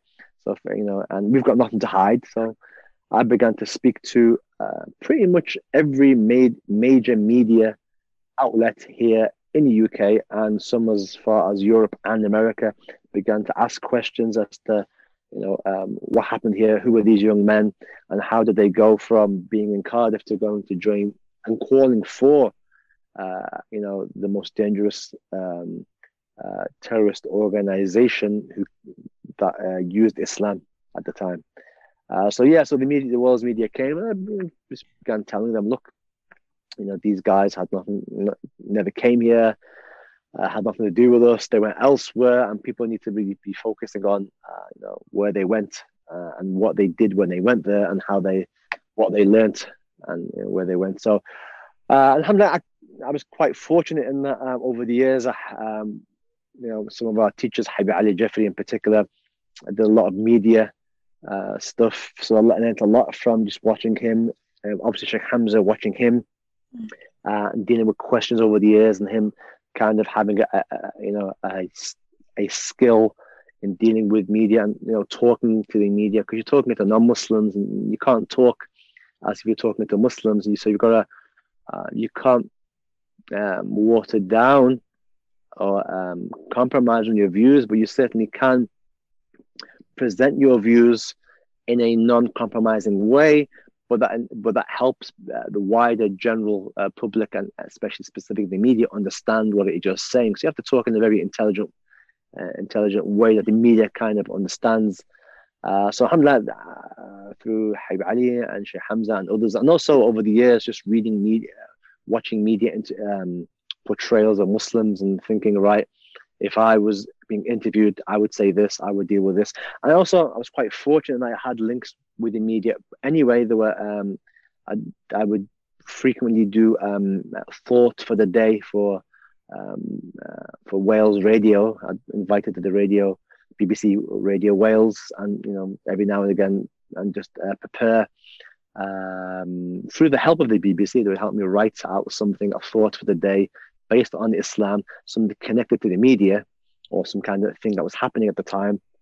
And they helped me prepare it. They actually they trained me how to write uh, thing in a right in, in, a nice way. So I had already had a bit of experience in with the media, so it kind of prepared me pretty well. So all of these things uh, put me in in good uh, in good stead for uh, the world media that descended uh, back then. Thank you. Um, you know, so you you kind of transitioned after this um, role as an imam to becoming a prison chaplain. Can you talk a little bit about that transition and some of the main challenges you were dealing with in the prison system? Right. So after about five years, or towards the end of the, my fourth, fifth year, I because uh, as the imam in Cardiff, I was doing a uh, pretty much like one man show, leading five prayers, doing the Jum'ah, doing the khutbah, teaching men, teaching women um, teaching students at university as well. Malaysian, there's a large gathering of Malaysian students who um, began to ask me for classes. Did quite a lot with them, mashallah. Um, uh, funerals, marriages, divorces, mar- marital advice, uh, counseling, so forth. Did all, pretty much uh, all of that type of stuff. And, and towards the end, I was really realizing that um, I kind of taken this about as far as I could. Mm. Uh, and then I decided, right, know, maybe now's the time to move back to Liverpool um, to continue my next phase. But obviously now I didn't really want to work or continue continue working within a mosque because um, the challenges um, that our generation faces is that a lot of these mosques are run by people whom are who don't see eye to eye with us and do not have our outlook yeah. and our priorities. Uh, you know, mashallah, you know, you know, not not taking anything away from the sacrifice that they they made in uh, building the first mosques or establishing mosques, uh, but um, taking it to the next stage. Um, a lot of these, um, a lot of the people, mosques, perhaps uh, not all of them, but certainly you know, significant number of them don't have that dynamic outlook. Uh, so, someone like myself, you kind of want to do a bit more. Uh, finally realized, okay, probably it's, run its course in how useful I can be there. So then I began to look for something else uh, closer to Liverpool. I'd been out of Liverpool for 15 years. And uh, my good friend Sheikh Ibrahim Osi-Efa advised me about going into uh, chaplaincy within the prisons, and he had links there. Uh, so I began to look at that and, and trying to understand that world a bit more. I'd already done some voluntary work in Cardiff, South Wales, within the prison, so kind of a bit familiar with that. And mashallah, a position came up in Liverpool for a Muslim chaplain in the prison. Uh, so I, I, prepared myself, uh, spoke to many, uh, several chaplains, Muslim and non-Muslim, who helped me prepare for the interview. And then I uh, went for it, alhamdulillah, and, and got got the role. Uh, and then obviously moved back to Liverpool, started working within the prisons. And um, the prisons are very unique in that they're a, a community, they're a gated community within themselves. So you've got the larger uh, uh, um, community of a city, and then you have a prison community, which are a community unto themselves and have rules and laws and regulations, uh, both imposed upon them and that which they impose upon themselves, just by the nature of being within prison. So it was quite a unique situation. I had to learn a lot the uh, prison life and you know how things work. Uh, one of the biggest, and obviously as a Muslim chaplain, I was dealing specifically with Muslims, but generally the, the general population of prisoners, Muslim and non-Muslims, who kind of needed some spiritual uh, mm. guidance, uh, or advice, or just someone to speak to. So that was a you know a big role. So that was quite a very different role. And I generally I found that overall, I was treated with more respect within the prison than I, than I had whilst working as an imam uh, in a mosque.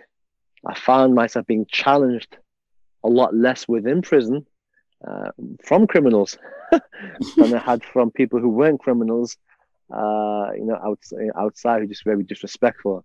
Uh, but so I found it um, in some regards uh, a lot more easier working within within the prison because there's a, a level of respect there that they kind of have to give you. Whether they want to give it to you or not is a different matter. The main thing that the main thing is that they give they give you they kind of respect you uh, for your role, and I did see that a lot more uh, overall, generally speaking, whilst in prison than I did within uh, working as an imam. And that's not not to say that you know generally working as an imam you're gonna uh, you know everybody is treating disrespect. No, but but uh, there was certainly um, the the frequency was a lot less whilst in prison. Uh, that tells you a lot about the state of some of our communities uh, and the work that needs to be done uh, within our communities.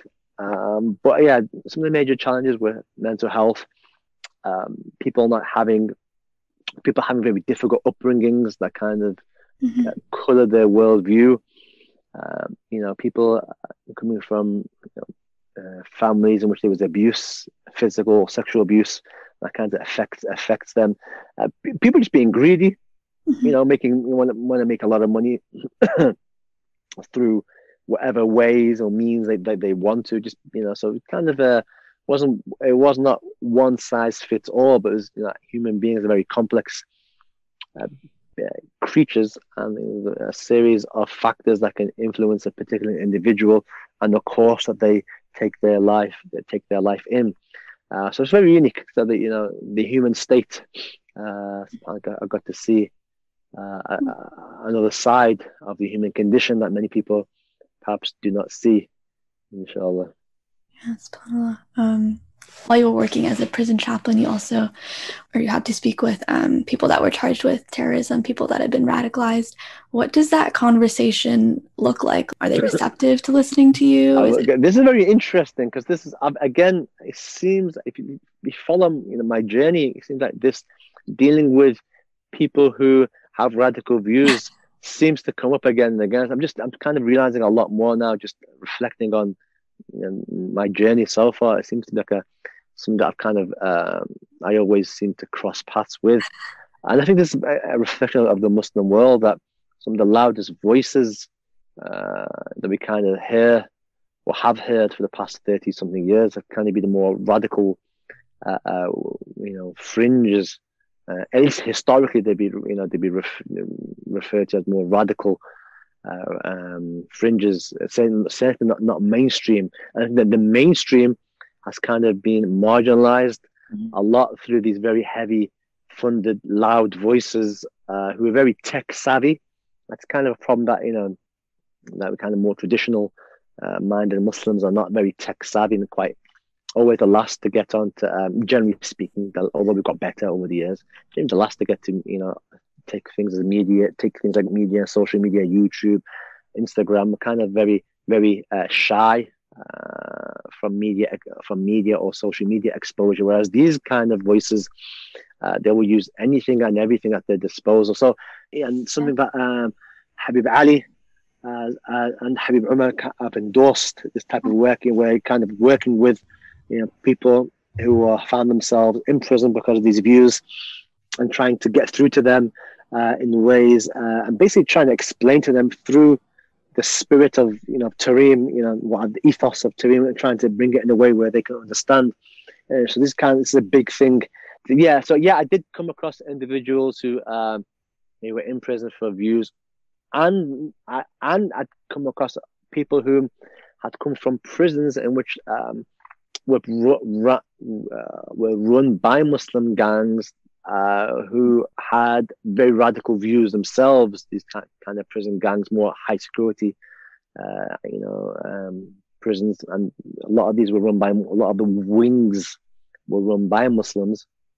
So you kind of had to, uh, in order to survive in some of these prisons, if you were a Muslim, you kind of had to, uh, you know, de facto take on, you know, the group's motto and outlook. And for some, for some, for most Muslims, they kind of just went in their phase and got out of it. Uh, but for some, who you know, people who went into prisons for um, violent criminal offences, robbing, stealing, and you know, prison, uh, bank robberies and stuff like that, who weren't very particularly religious, uh, now having to um, absorb uh, some of these views and, and kind of fit into these gangs, and then obviously over the years becoming more hard lined in their views and taking very extreme views.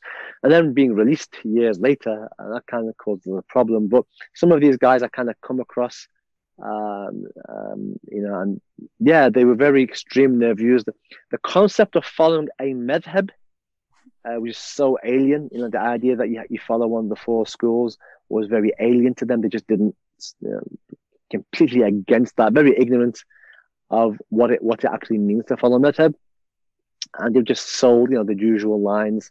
Um, spirituality is kind of um, it's interesting. There were some whom kind of were searching for spirituality and and um, coming from a tradition that was very spiritual, like the, the way of the Ba'alawis and Tarim and Hadramaut is very, very spiritual. I was able to offer them a glimpse of what our faith uh, has and can produce. And I did see some of them change, you know, quite radically uh, you know, changed and come come out of um, potentially very extreme uh, views of, of Islam that that they kind of absorbed uh, from being within prison. And mashallah, now they've come out of prison, and mashallah, uh, people of of dhikr, people of learning, uh, people of uh, of nur, of light, uh, people of guidance, and people of rahmah. And that's something else that a lot of these prisoners prisoners are not given uh, not, I'm not taught enough about mercy and rahmah mm. and love, these kind of uh, things which are part and parcel of the spirituality of Islam. Uh, you know, they're kind of starved from that, and the soul needs that. And that's something that Habib Ali told me. You know, the last he said to me, when, when was the last time that some of these prisoners that you kind of that you work with, when was the last time that any of them was told that Allah loves them? Mm. You know, when was the last time they were told that Allah uh, loves you? Uh, so, so these type of things, you know, when you're kind of taking the, that's, the beauty of having a connection to, to these type of teachers and, and, and this tradition, uh, is that, um, you know, you can always, this, these meanings can be trickled down to people who uh, perhaps will never come across these type of views, uh, which is unfortunate. But yeah, inshallah. That's really beautiful. Thank you for sharing that, uh, especially that last bit of um, what Habib Ali said um, that you're also a university chaplain in Liverpool as well, I believe, right? Yes. So the transition from the prison um, now to the to dealing with students at university, which in some ways more challenging uh, because you're getting back to a uh, less disciplined audience. Uh, obviously, within prisons, you know, they kind of have to respect you as a staff member, but they also kind of um, uh, they do respect you because you're there to help them because they, they they would look at the prison chaplain as being separate to the prison officers and the system. Generally they would look at the prison chaplains as being on their side because mm. you know we're, we're with the compassion that they would never see from uh, from generally speaking from the prison establishment. We were the compassionate side. So we were the ones that would break news to them that you know if someone passed away in their families we would want to tell them we were the ones that would sit with them afterwards to help them through. Like we were the ones that would sit with them if they were trying to commit suicide. We were the ones that would, um, uh, you know, be the humane side uh, that kind of often kind of forget about. Uh, so there was kind of there's kind of a, a, built-in respect there already.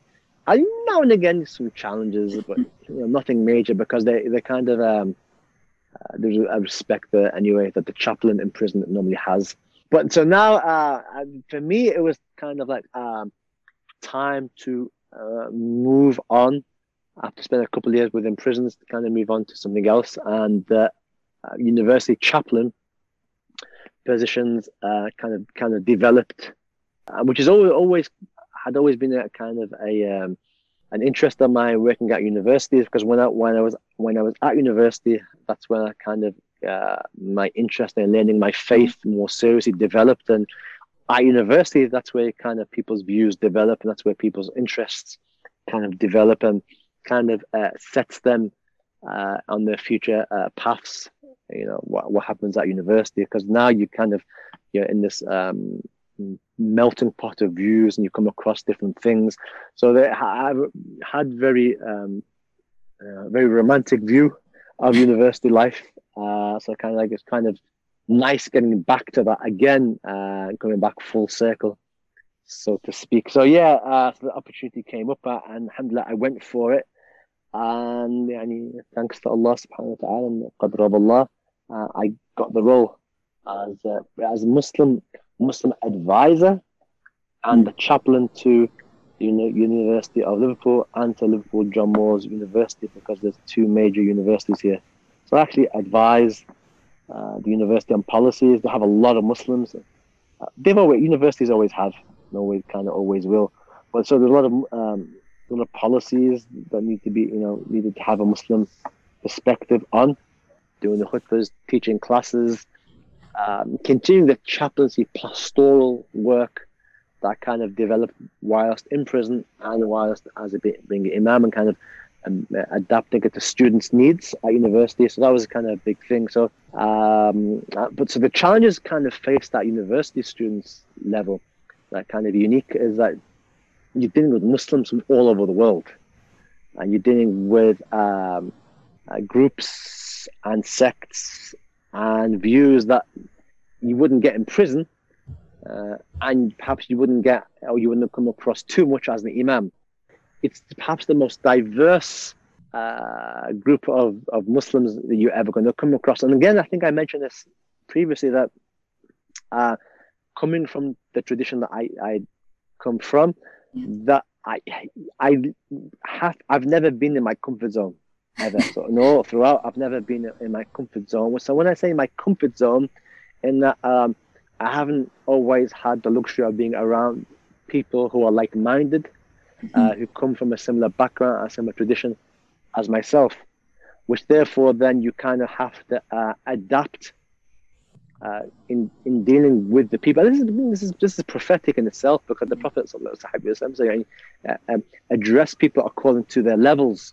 So you know, there's no point in me talking about Habib Umar, Habayib, and these type of things to people who just don't know anything about that. Have you know, uh, and and nor do our teachers um, ask us to do that. In fact, they tell us the exact opposite. Don't do that. Which is kind of one of, one of, one of the criticisms I have. Some of our some of the brothers who go and, and study in certain places, they kind of come back and kind of uh, you know talk a lot about these type of things, uh, which is good if you, if the crowd is open uh, to that. But most people aren't. So therefore, we have to find other ways of, of reaching out, reaching to these different communities and, um, and societies and that's kind of something I had to develop very quickly. And I was kind of prepared uh, also before leaving Tarim, I was prepared for that anyway. Uh, many many teachers that I sat with kind of said to me, "Look, don't go and uh, think you are you're leaving Tarim and going to recreate exactly what you're seeing here over there because that's not going to work. But you kind of take you have to take the spirit of Tarim and, and kind of adapt it, which is kind of does make sense. Uh, and the fact that you laughed is interesting because a lot of people don't. A lot of people go and try and recreate right. the atmosphere, which is I understand that, uh, but not everybody uh, is going to be open to that. I, I want to, uh, uh, you know, take part in that. So anyway, so I kind of had to uh, take the very the broad principles that I learned and uh, establish, uh, you know, kind of establish a way of dealing with university students. So again, you're dealing with everything and anything in between. You get the very liberal, very secular, very uh, right wing. You know, you, you get again, you're getting your political activists. You're getting your Salafis who don't want to pray behind you because you know you're a kafir or mushrik. Uh, and then you've just got the vast majority of Muslim students who just want to pray and want to learn a bit about their deen and want somebody somebody who can uh, who, who's there to answer their questions when they're having problems. And they, they tend to be the overall majority. So yeah, so, so I began to teach. Um, so I began to introduce um, concepts um, like Imam Ghazali, introducing people, who's very important, you know, regardless of what people's um, views may be. But the, the, essence of what he's talking about is purification of the heart, refining one's character. I think you know, uh, Muslims can agree on the principles that you know, on that principle. Yeah, that's something that our Deen does focus on. Uh, perhaps we may differ on how we go about doing that, and obviously, you know, the the more established tradition of spirituality, tasawwuf, uh, as laid out by Imam Ghazali, is perhaps the more um, tried and tested method that has, has yielded results. Uh, you know, people can differ on that, but yeah. So kind of introducing people to that, introducing people to traditional Islam, introducing people to uh, uh, following and madhab.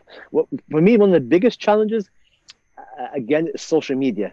People just Google que- questions and find the answers on Google, and this is something that um, uh, social media generation millennial generation in particular, are very keen on doing. Um, they find the answers themselves, and which kind of uh, puts them into a very difficult situation. And, and can, most time, uh, most of them do not know where to look and who to look or who to listen to. So they become very confused, and I come across a lot of that at university. So what I what after I'm going into my fourth year now, uh, what I kind of realized that I need to develop some kind of uh, of course whereby students can um, understand their faith because I couldn't I couldn't be uh, you know recreating you know, the wheel every year you know because students every two three years they'll come and go so I kind of I was getting asked the same type of questions year in year out so I began to um, think a bit more seriously about people asking me the same questions how can I have something already pre-planned for them to go and look at and benefit from rather than me having to sit an hour or two several times a month with different individuals. So I, beg, so I developed a series of lectures called Simplifying the Chaos. About 14, uh, 14 lectures. Uh, myself and some of the some students uh, helped me develop, which is basically um, a historical look at how Islam has been uh, preserved mm. and transmitted, uh, understood, preserved, and transmitted by the vast majority of scholars for the vast majority of time. And the, the, so that, that question is very exact, you know. But the reason why I, I chose that is that um, people, you know, people nowadays just don't know you know, that we, that madhabs, uh, the four madhab, was the backbone and is the backbone and will continue to be the backbone of our Sharia in terms of understanding our faith. So I, I basically I spend 14 lectures uh, uh, explain the hadith of Jibril, the famous hadith of Jibril, in which Jibril uh, comes in the form of a man to the Prophet Muhammad وسلم, asks the Prophet a series of questions. What is Islam? And then we have the five pillars. What is Iman? We have the six uh, pillars of Iman. And what is Ihsan? Uh, which is to worship Allah if you see Him. So I began to uh, look a historical look at how has Islam been understood in the context of the five pillars and and who are the scholars that kind of uh, preserve that and what did that preservation look like and obviously that led on to the development of the madhabs iman the, you know the six pillars of iman uh, what subject uh, really dealt with iman which is aqidah or, or tawheed or ilm al-kalam.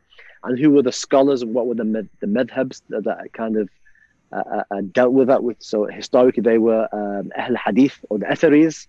Not the anthropomorphists of them, but the more you know, traditional Athari, uh, Ahl Hadith, not, not, to be confused with the Ahl Hadith uh, the political movement in the subcontinent, but the, the more classical historical Ahl Hadith or Atharis or Han- Hanbalis. Uh, and then you have the Ash'aris and the Maturidis, who the, the Ummah have kind of agreed upon their understanding. So developing that and also developing the idea of ihsan to worship Allah. As if you see him and if you don't see him know that he sees you. How was that achieved? What subject matter historically uh, was developed as a, as a uh, as a reaction to developing that experience which is historically uh, uh or tazkiyah whatever you want to call it and just basically um, spending some 13 14 lectures um, explaining that uh, so the idea was answering two questions the first question how was Islam, Iman, and Ihsan been understood, uh, preserved, and transmitted by the vast majority of scholars for the vast majority of time? Why did I uh, ask that specific question? Well, uh, the vast majority, because it's Allah's promise to preserve this deen. Yeah? Allah says in the Quran that we have revealed this remembrance and we will preserve it. And my Ummah will not come to agree upon uh, come to agree upon misguidance and other hadith and the fact that Allah has and will and continue to and continue to preserve this deen, uh, that this deen will not suffer the suffer the fate of other um, traditions that come before it, Christianity and Judaism, which kind of people change them. This deen has been divinely protected. But what this what did this divine protection look like? And how was and how did Allah uh, um, do this? And what you know, um, so yeah, that was kind of the, uh, trying to answer that. Vast and again, the vast majority of scholars. Why am I looking at the vast majority of scholars? Because the vast majority of scholars would represent Allah's uh, uh, protection. You see, this is the idea that uh, how does Allah protect this deen through the ulama? Al ulama, warathat al anbiya, the scholars are the inheritors of the prophets. The ulama are Allah's manifestation of the preservation of the vast majority of ulama for the vast majority of our time. Why do I say the vast majority of time? Because historically, there's been sects that have been quite politically powerful, Mu'tazilites and others, mm-hmm. but they kind of, you know, fallen by the wayside over, over the centuries, and they're no longer um, known about. All of their views come and go, but they no longer have the have the power they, they had. But what and what remained is mainstream classical Islam, and so the vast majority of scholars over the vast majority of our time, that is Allah's manifestation of His preservation of the Deen. To imply otherwise would would when I say otherwise, it's saying that the vast majority of scholars, for the vast majority of time, have all been wrong. For me, and this is from very very early on, as young as, as my early teens, I realized that that could not be mm. something that I subs- I subscribe to.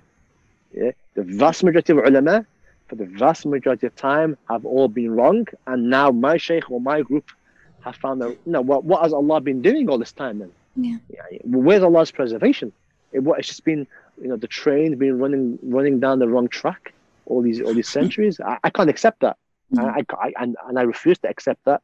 Uh, that's kind of um, answering that question, which, you know, um, uh, leads you then to the answers that, you know, the madhahib, and the schools of Aqidah and the spiritual uh, uh, paths or turuq of tasawwuf. They're the kind of the things that have um, have uh, have been the way that Allah's preserved this deen, and the fact that the vast majority of ulama for the vast majority of time have subscribed to one of the four madhab, have subscribed to one of the three ways, uh, three um, ways in schools of, of aqidah, the Athari, Hanbali, um, Ahl Hadith, or the Asha'ira and the Maturidiyah, and have accepted or unfollowed, and vast majority have followed a spiritual path.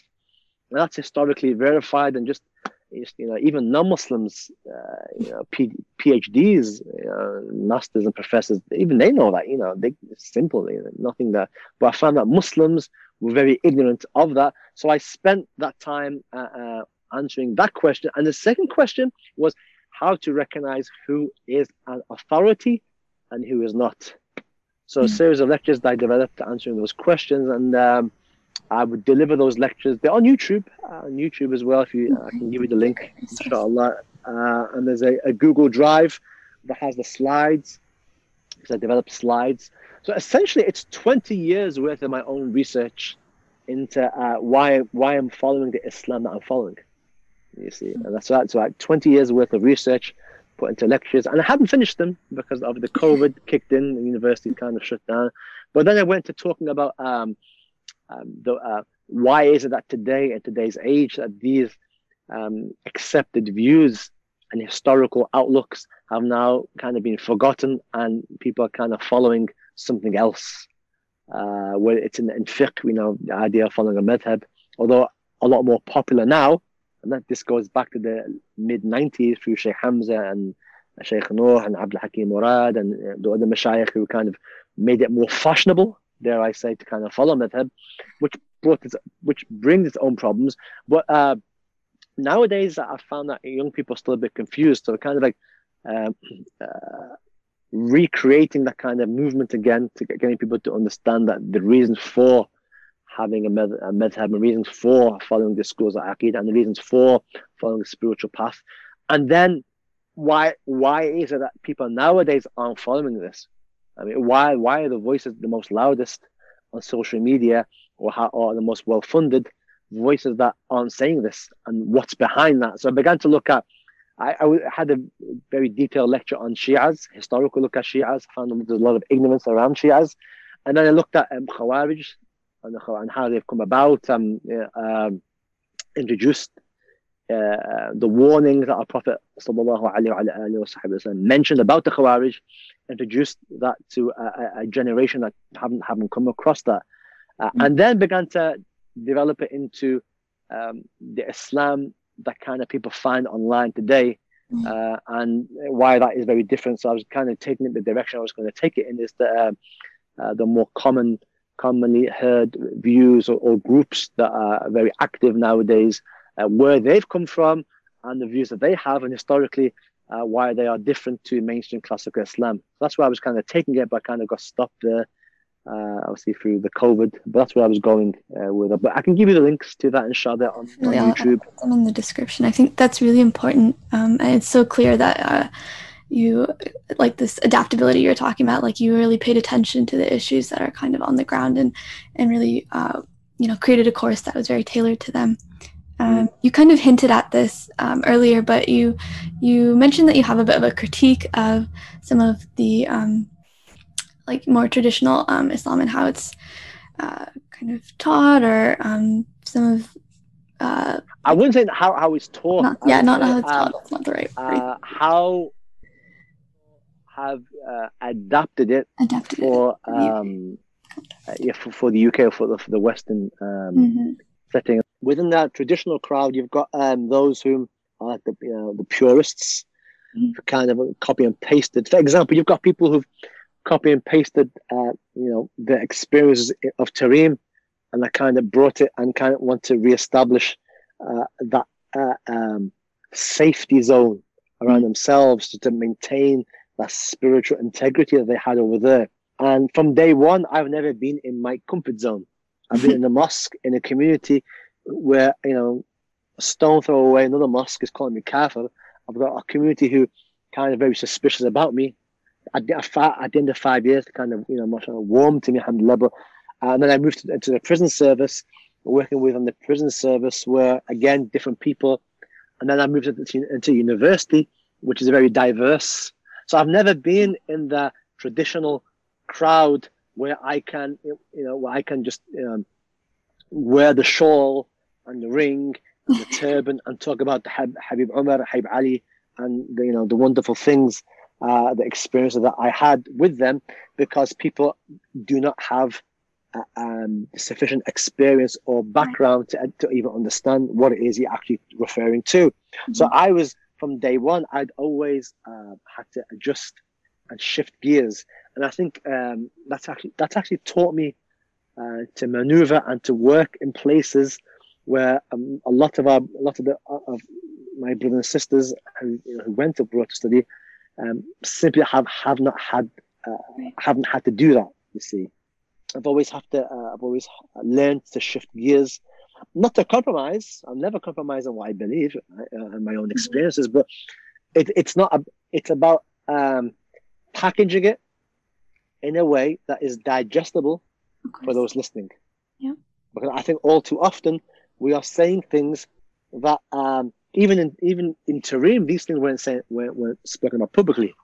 It's maybe a certain miracle. We believe miracles part of our aqidah. It's there. You know, we're not going to shy away from that. But how appropriate are some of these things for the Western uh, audiences that are listening? That you know, uh, you know, their challenges uh, is about you know, you know, mental health, or you know, self harming, or doubts in their faith, or you know, doubts in their sexuality, or whatever it is, whatever it may be. You know, so these are, but I think a lot of our brothers haven't had that uh, experiences. So for me, I've, I've, kind of been blessed that I've gone, I've been in the community.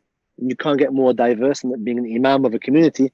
Then I've gone to the prison community, very different to the first community, and then I've moved. I moved into the university community. So these are three extremely diverse groups in and of themselves that you have to adapt to, but by taking the spirit of the teaching you've had and adapting it in ways in which those audiences can appreciate. That's what I've been trying to do. But I always, uh, you know, it's, uh, yeah, it's difficult for others though who don't, who've never had to do, never had to do that. So they, they may say things that you know that you know are not appropriate. That's, that's kind of my my gist, and I think that's where the challenge then becomes. Because what, for example, in Tarim, uh, it has a very unique tradition a unique culture and a, unique set of uh, um, ways of doing things that is very different to perhaps um, you know uh, another city an hour away in Yemen, in the south of Yemen. So the kind of the idea of taking and I, I understand that you know look um, you want to recreate that atmosphere. I, I get that and uh, I understand that, but it may not always be uh, the wisest choice. So what, what we found, uh, for example, in Tarim, the students from Indonesia and Malaysia kind of took uh, aspects of Tarim, of Yemen, of Hadramaut, uh, and the Islam that was practiced there, and kind of adapted it um, over many centuries, uh, adapted to their their cultural identities and the challenges that they faced. and I think for us here now, we're kind of like we're in the process of having to maybe do that. But but uh, taking uh, things, you, know, you can't take the Mauritanian uh, model, for example, in its entirety and copy and paste it to uh, uh, Manhattan or to London. It's, it's, it's not going to work. And I think uh, initially some of the some of the initial returnees mm-hmm. overseas after many, many years can kind of try to do that and found it very difficult. Even those who, who came from places like you know Syria or from Tarim or other places can kind of found it uh, very challenging. And um, truth be told, they weren't very they weren't very uh, successful. Uh, but I think over the years, there's been more of a, a more mature understanding of how to do that. And certainly, our, the teachers in Tarim were um, were very keen on us. Um, and they would tell us specifically, do not, when you go back, do not call to the Ba'ali tariqah, mm. but call people through it. What does that mean? Don't go back and start talking to people, oh, Habib Umar this and Habib Ali that. I mean, in your private, you can do as much, I mean, whoever you, you can talk about you know, to your heart's content. Uh, but, but don't go to the general public I'm beginning to talk about this and talk about this and talk about these things, but use the way of the tariqah, of the, the spiritual path of the Ba'alawis, and call people through it. Don't mm-hmm. call people specifically to it. Mm-hmm. That you have to follow this tariqah and this tariqah is the best and this and blah blah blah. And, and you're perfectly entitled to believe that in and of yourself, just like anybody else is entitled to believe that about their group or their movement or whatever they have. Everyone has that freedom, uh, which is something that we enjoy living in, in, in, the, in, the, in the West. But uh, our teachers specifically told us, do not call to the tariqah specifically, but call people through it, through your manners, through your character. Uh, that's what, and, and um, I think um, that's kind of uh, something I've tried to focus on, but I think a lot of people have struggled in understanding that. And um, just because somebody spends a certain period of time abroad with scholars does not mean they've understood mm. everything from those scholars and does not mean that they are the final product. What you, oftentimes what will, what will happen is that people who've gone there and haven't really studied uh, will will come away with a very limited exposure uh, and come back, and people will kind of put them on the pedestal, and then you have problems because the individual who you've placed on the pedestal in of themselves is still the same angry, uh, nefs oriented individual, just a bit more knowledgeable. Uh, uh, but but deep down, they're still uh, still the same individual uh, in, in, their heart. Uh, and I think that um, that's kind of a problem. And I I've spoken to several people who've said who've said that um, they, as organizers, they've kind of had their fingers burnt because um, they kind of um, put people on the pedestal uh, and kind of realized afterwards that they were still the same person uh, they when they left several years ago. Just now, uh, they dressed differently and were able to speak uh, beautiful things, but their character was essentially still the same, mm. the same character, and perhaps even some people even worse because now you've got this exposure and you've got this fame, and people have good heart. You know, general Muslims they have good heart. They kind of want, you know, they kind of think the world of you, particularly if they if you spend time with people who who deserve to be thought the world of.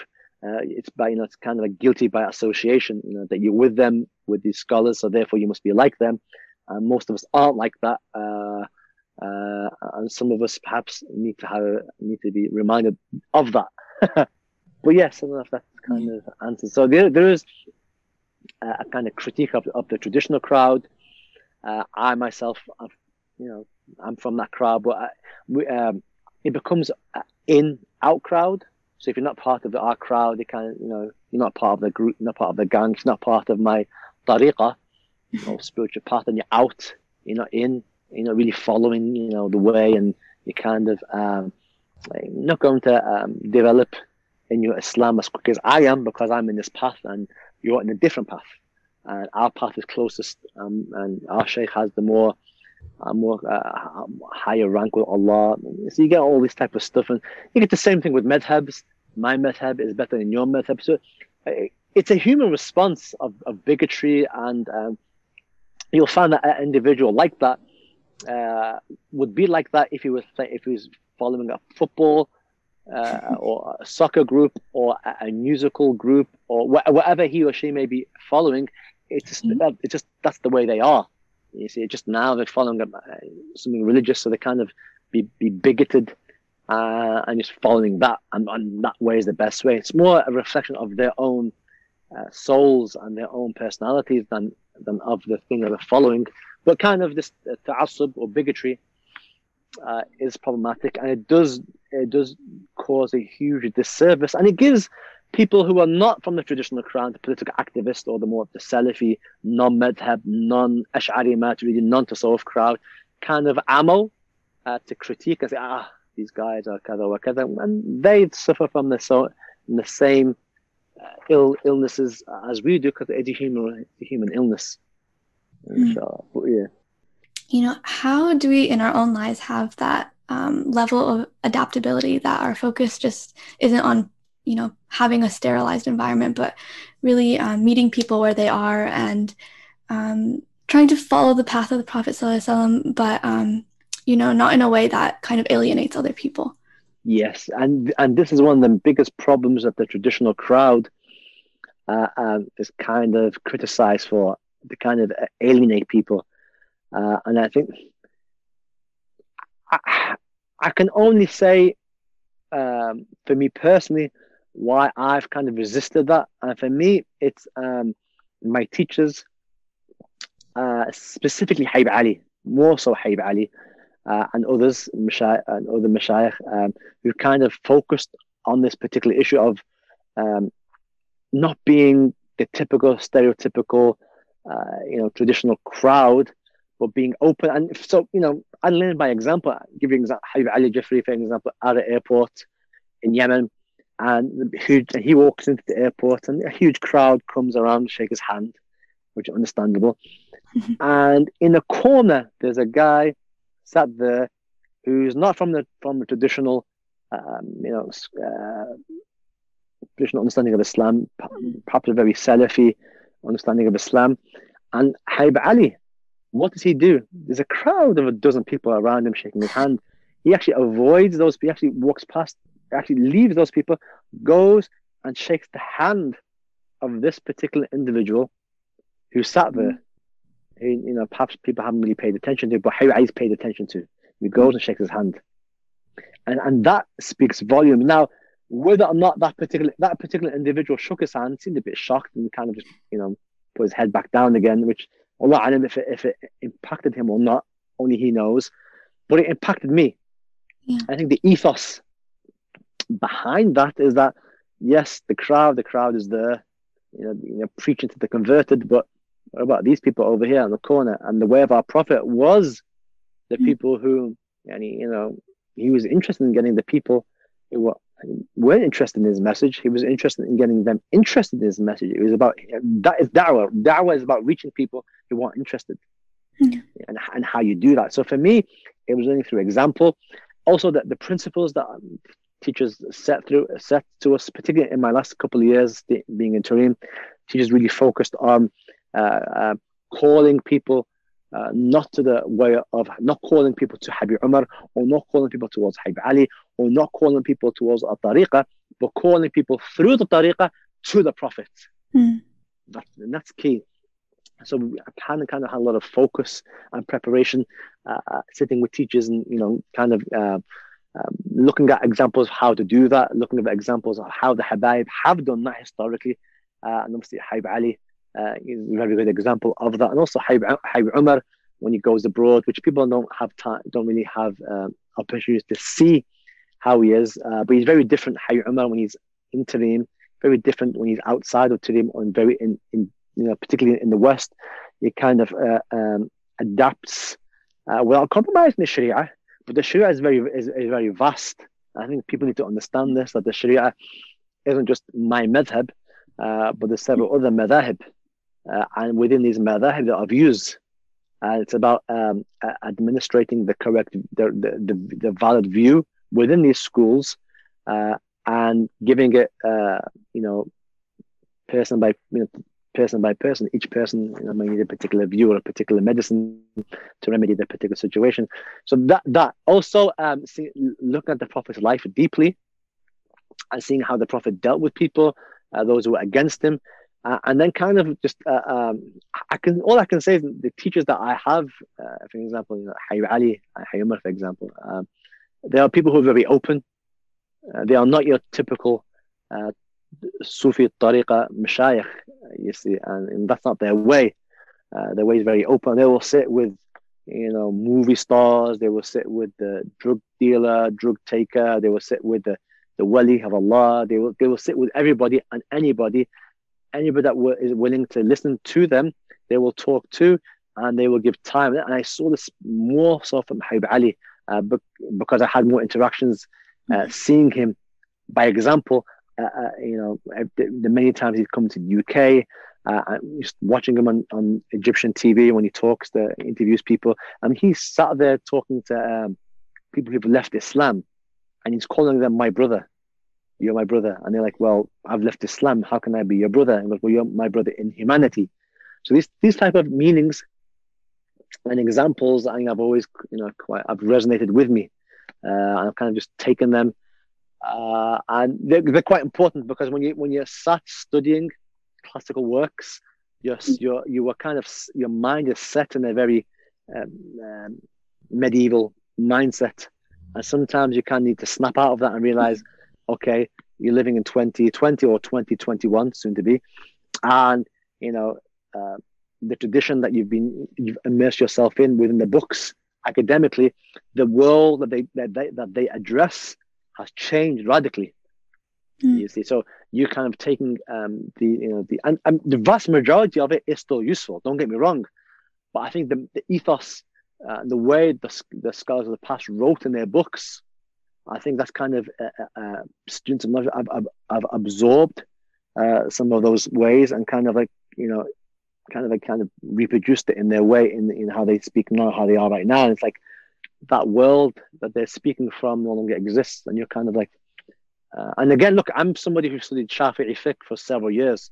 It's not, I'm not uh, watering down the Sharia. You know, I, I generally take the more stronger positions within my school personally, but I just I realized that mm. people, you kind of have to adapt, uh, you know, to people's views, and you know, if if it if somebody's on the on the verge of leaving Islam, then if it and then khalas, if it means coming out the Shafi'i madhab to find an opinion that's going to keep him in, even outside of the four schools to keep that him or her in in Islam, then you know, I'm I'm definitely uh, going to do that. And that's something that I saw my own teachers do. Mhm. It kind of shocked me a lot of the times. Like, oh, they've gone out to the school after the madhab, and like you know, that's understandable for me having that opinion because that's the world I was in Right. uh, or the moment that I was kind of experiencing, which is you know kind of you building you building yourself up, understanding a particular tradition. But then uh, as you get older, and more mature, uh, I, I know, speaking to a friend of mine who I was studying with in Tarim, and I said to him recently that you know uh, I could per- I could perfectly well see my the younger self, my younger self, arguing with me right now on my views. And that you know, just that's just the, the, the nature of, life. You get older, you become more mature, and you know you expand. If you are, if you're, if yourself at twenty is going to agree with yourself at forty-two, then you know you kind of wasted your time because you should have twenty-two years more uh, experience of, life and more maturity. Uh, so I kind of, you know, I, you know, I'm, you know, it's just it's part of know, having that uh, maturity of life and growing and having mashayikh. I think for me, just having scholars who are who are who are very prophetic in outlook. They embody the prophetic way in their very nature, and obviously Habib Ali and Habib Umar they take that from their mashayikh, because their mashayikh were like that, and you can see the you know the results of that. Uh, you know, people directly related to them and people indirectly related to them you know, subhanAllah, uh, have benefited from them. So, so in a nut, in a nutshell, uh, it's about having the right people around you who embody this, Mhm. and you yourself being mature and thinking deeply and looking at the prophetic life of the of the prophet and trying to embody that, um, uh, and over years becoming wise uh, to these things. But um, and just for me, being around uh, environments in which you can't be on you know the way you were before. You've got to you got to adapt because simply your, your message you you'll you'll become irrelevant. Uh, my fear is that a lot of people from the traditional crowd are being uh, are being marginalized and become irrelevant, and some of them are not really bothered about that. Perhaps perhaps they just you know and part of it's part of their way um, to remain or to be seen to be uh, looked at as being irrelevant in this world of you know uh, everything Islam began as something strange. So therefore, you know, part, you know, um, طوبى للغرباء, يعني, you know, um, you know, uh, let the those who would let the strangers be blessed or blessed are the strangers type of thing. So, but that's not the way of the teachers. Our teachers are not like that. Our teachers are, you know, anybody willing to listen, we're going to go. Even if you, even if you're not willing to listen, we're going to go, and we're going to go outside of our comfort zones. And historically, the Habaib historically have done that. How was Islam spread to Indonesia, Malaysia, Singapore, uh, Southeast Asia, and is spreading, you know, in other places because they've left their comfort zones and they've gone to places which is challenging, which is difficult. And but how is da'wah uh, meant to be done if it's not done by you, you know, taking yourself outside your comfort zones and talking with people? You see, who you you perhaps may feel uncomfortable talking with. So, and this is something that um more the, the political activists may have problems with the traditional crowd because the traditional crowd uh, uh, have reservations about dealing with people in power or state authorities. And you kind of seen that where certain figures from mainstream classical Islam have dealt with uh, state powers where there's been a backlash, uh, first and foremost by political activists uh, and, and the traditional opponents of some of these scholars, but also you have it within the traditional crowd themselves who quite who've taken a more purist understanding of we don't talk to the sultan you know that the scholar at the sultan's doors has to you know a degree of suspicion has to be cast upon him or her. And you know but we kind of have to realize that you know times have changed somewhat and we also have to understand that we come from a tradition in which the spiritual scholars of the past had links with the state and spoke to people of authority to advise them did musa not speak to? Yeah. Did Moses not speak to Fir'aun? And Moses, subhanAllah, he was a prophet. And yes, okay, we're not prophets, but the idea isn't that we are like for like. The idea is the, is the ethos that people in power are human beings and they need nasiha and ad-din nasiha.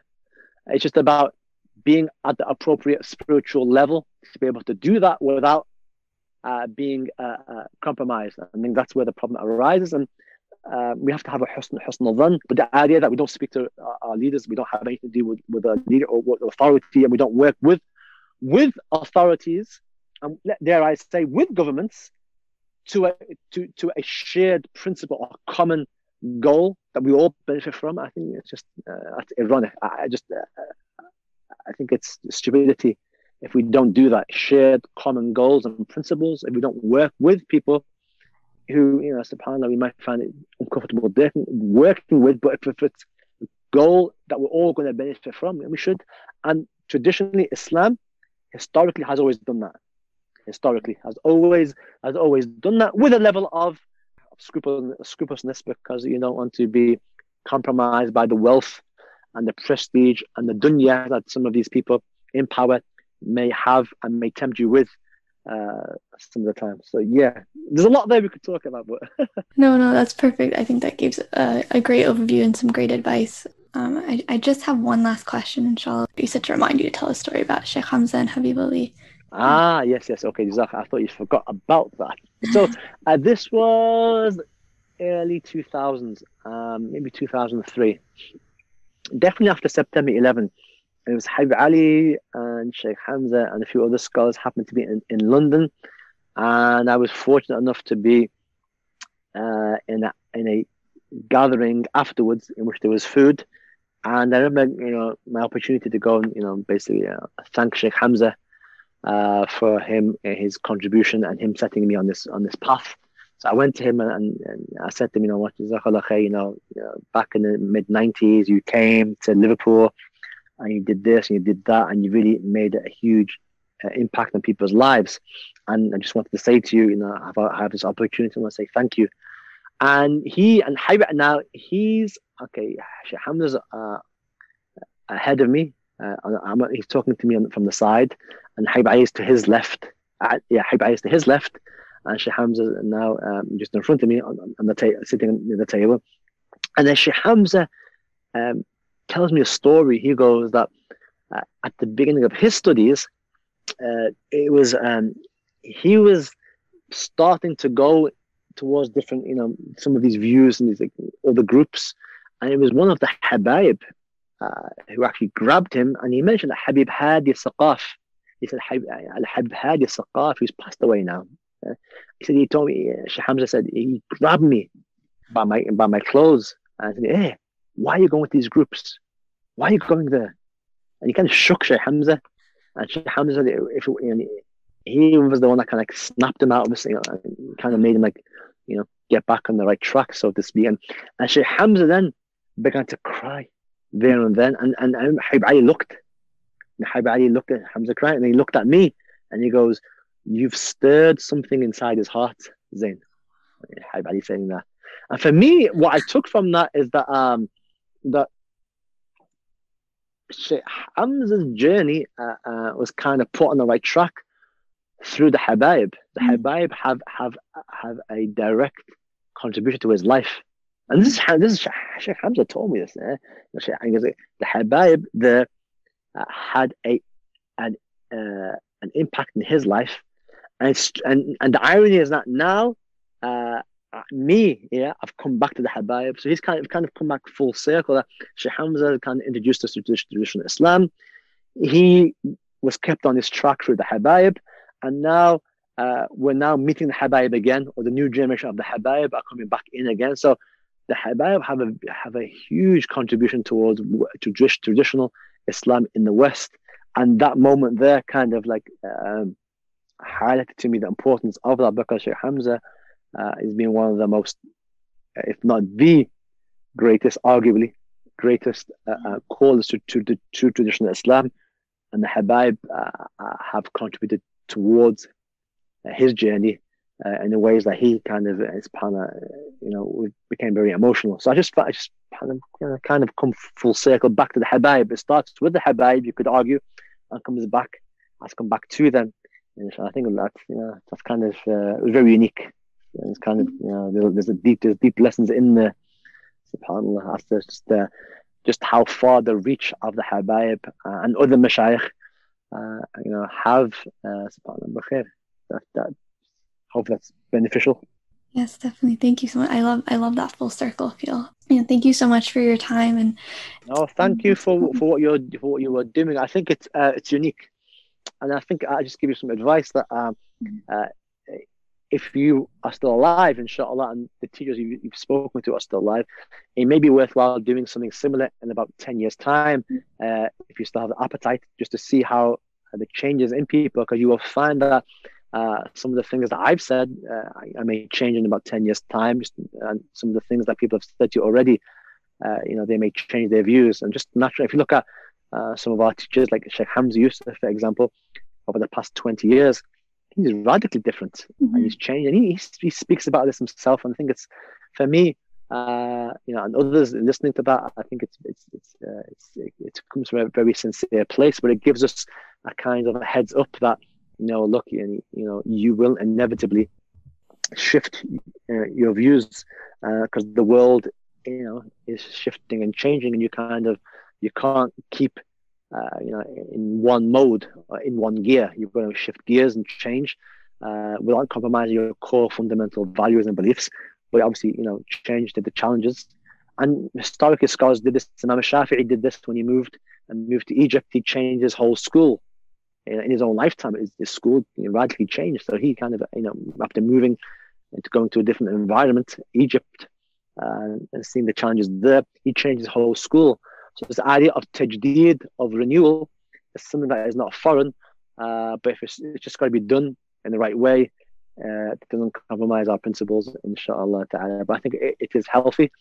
And no doubt people who will perhaps listen to this may have the wrong will inevitably have the wrong wrong understanding and misinterpret some of the things that I've said. You can reach out to me on Facebook to get clarification. Uh, uh, or you know, yeah, definitely have a look at the, the lectures that I've done, simplifying the chaos, uh, inshallah, uh, which I can give you the details for if you remind me later, inshallah. But jazakumullah khair, you're doing a very uh, interesting job, inshallah. I think you'll benefit more than anybody else listening uh, to this and editing. I think there's a, there's, there's a, a lot of gems that are coming out uh, there because you're getting, you are through these interviews, you are traveling to far off countries, you're going back in time, uh, and you know listening to things that people haven't really spoke about for 20 years. So you kind of get it's very unique. You're going back in time, listening and experiencing, and so it's kind of an interesting journey for yourself that no doubt uh, you yourself probably probably be worth interviewing at the end uh, your experiences in dealing and in interviewing other people. So perhaps, inshallah, I may I may do that for you. Uh, inshallah, when you finish, I may interview interview you and see uh, how it's been and what you've learned. Inshallah, but let me know when you're ready. okay, I don't know if I'm worth interviewing, but inshallah. It'd be useful. It'd be useful. It'd be useful, inshallah. inshallah. Continue doing this, and you know, maybe have an archive because what you're doing, you, you're recording history. Mm-hmm. Uh, the history of, of traditional Islam in the West. And it's a story uh, that is continuing to be developed, but I think it's a story that uh, needs to be preserved and needs to be told because in the future people will look back and try and you know connect dots.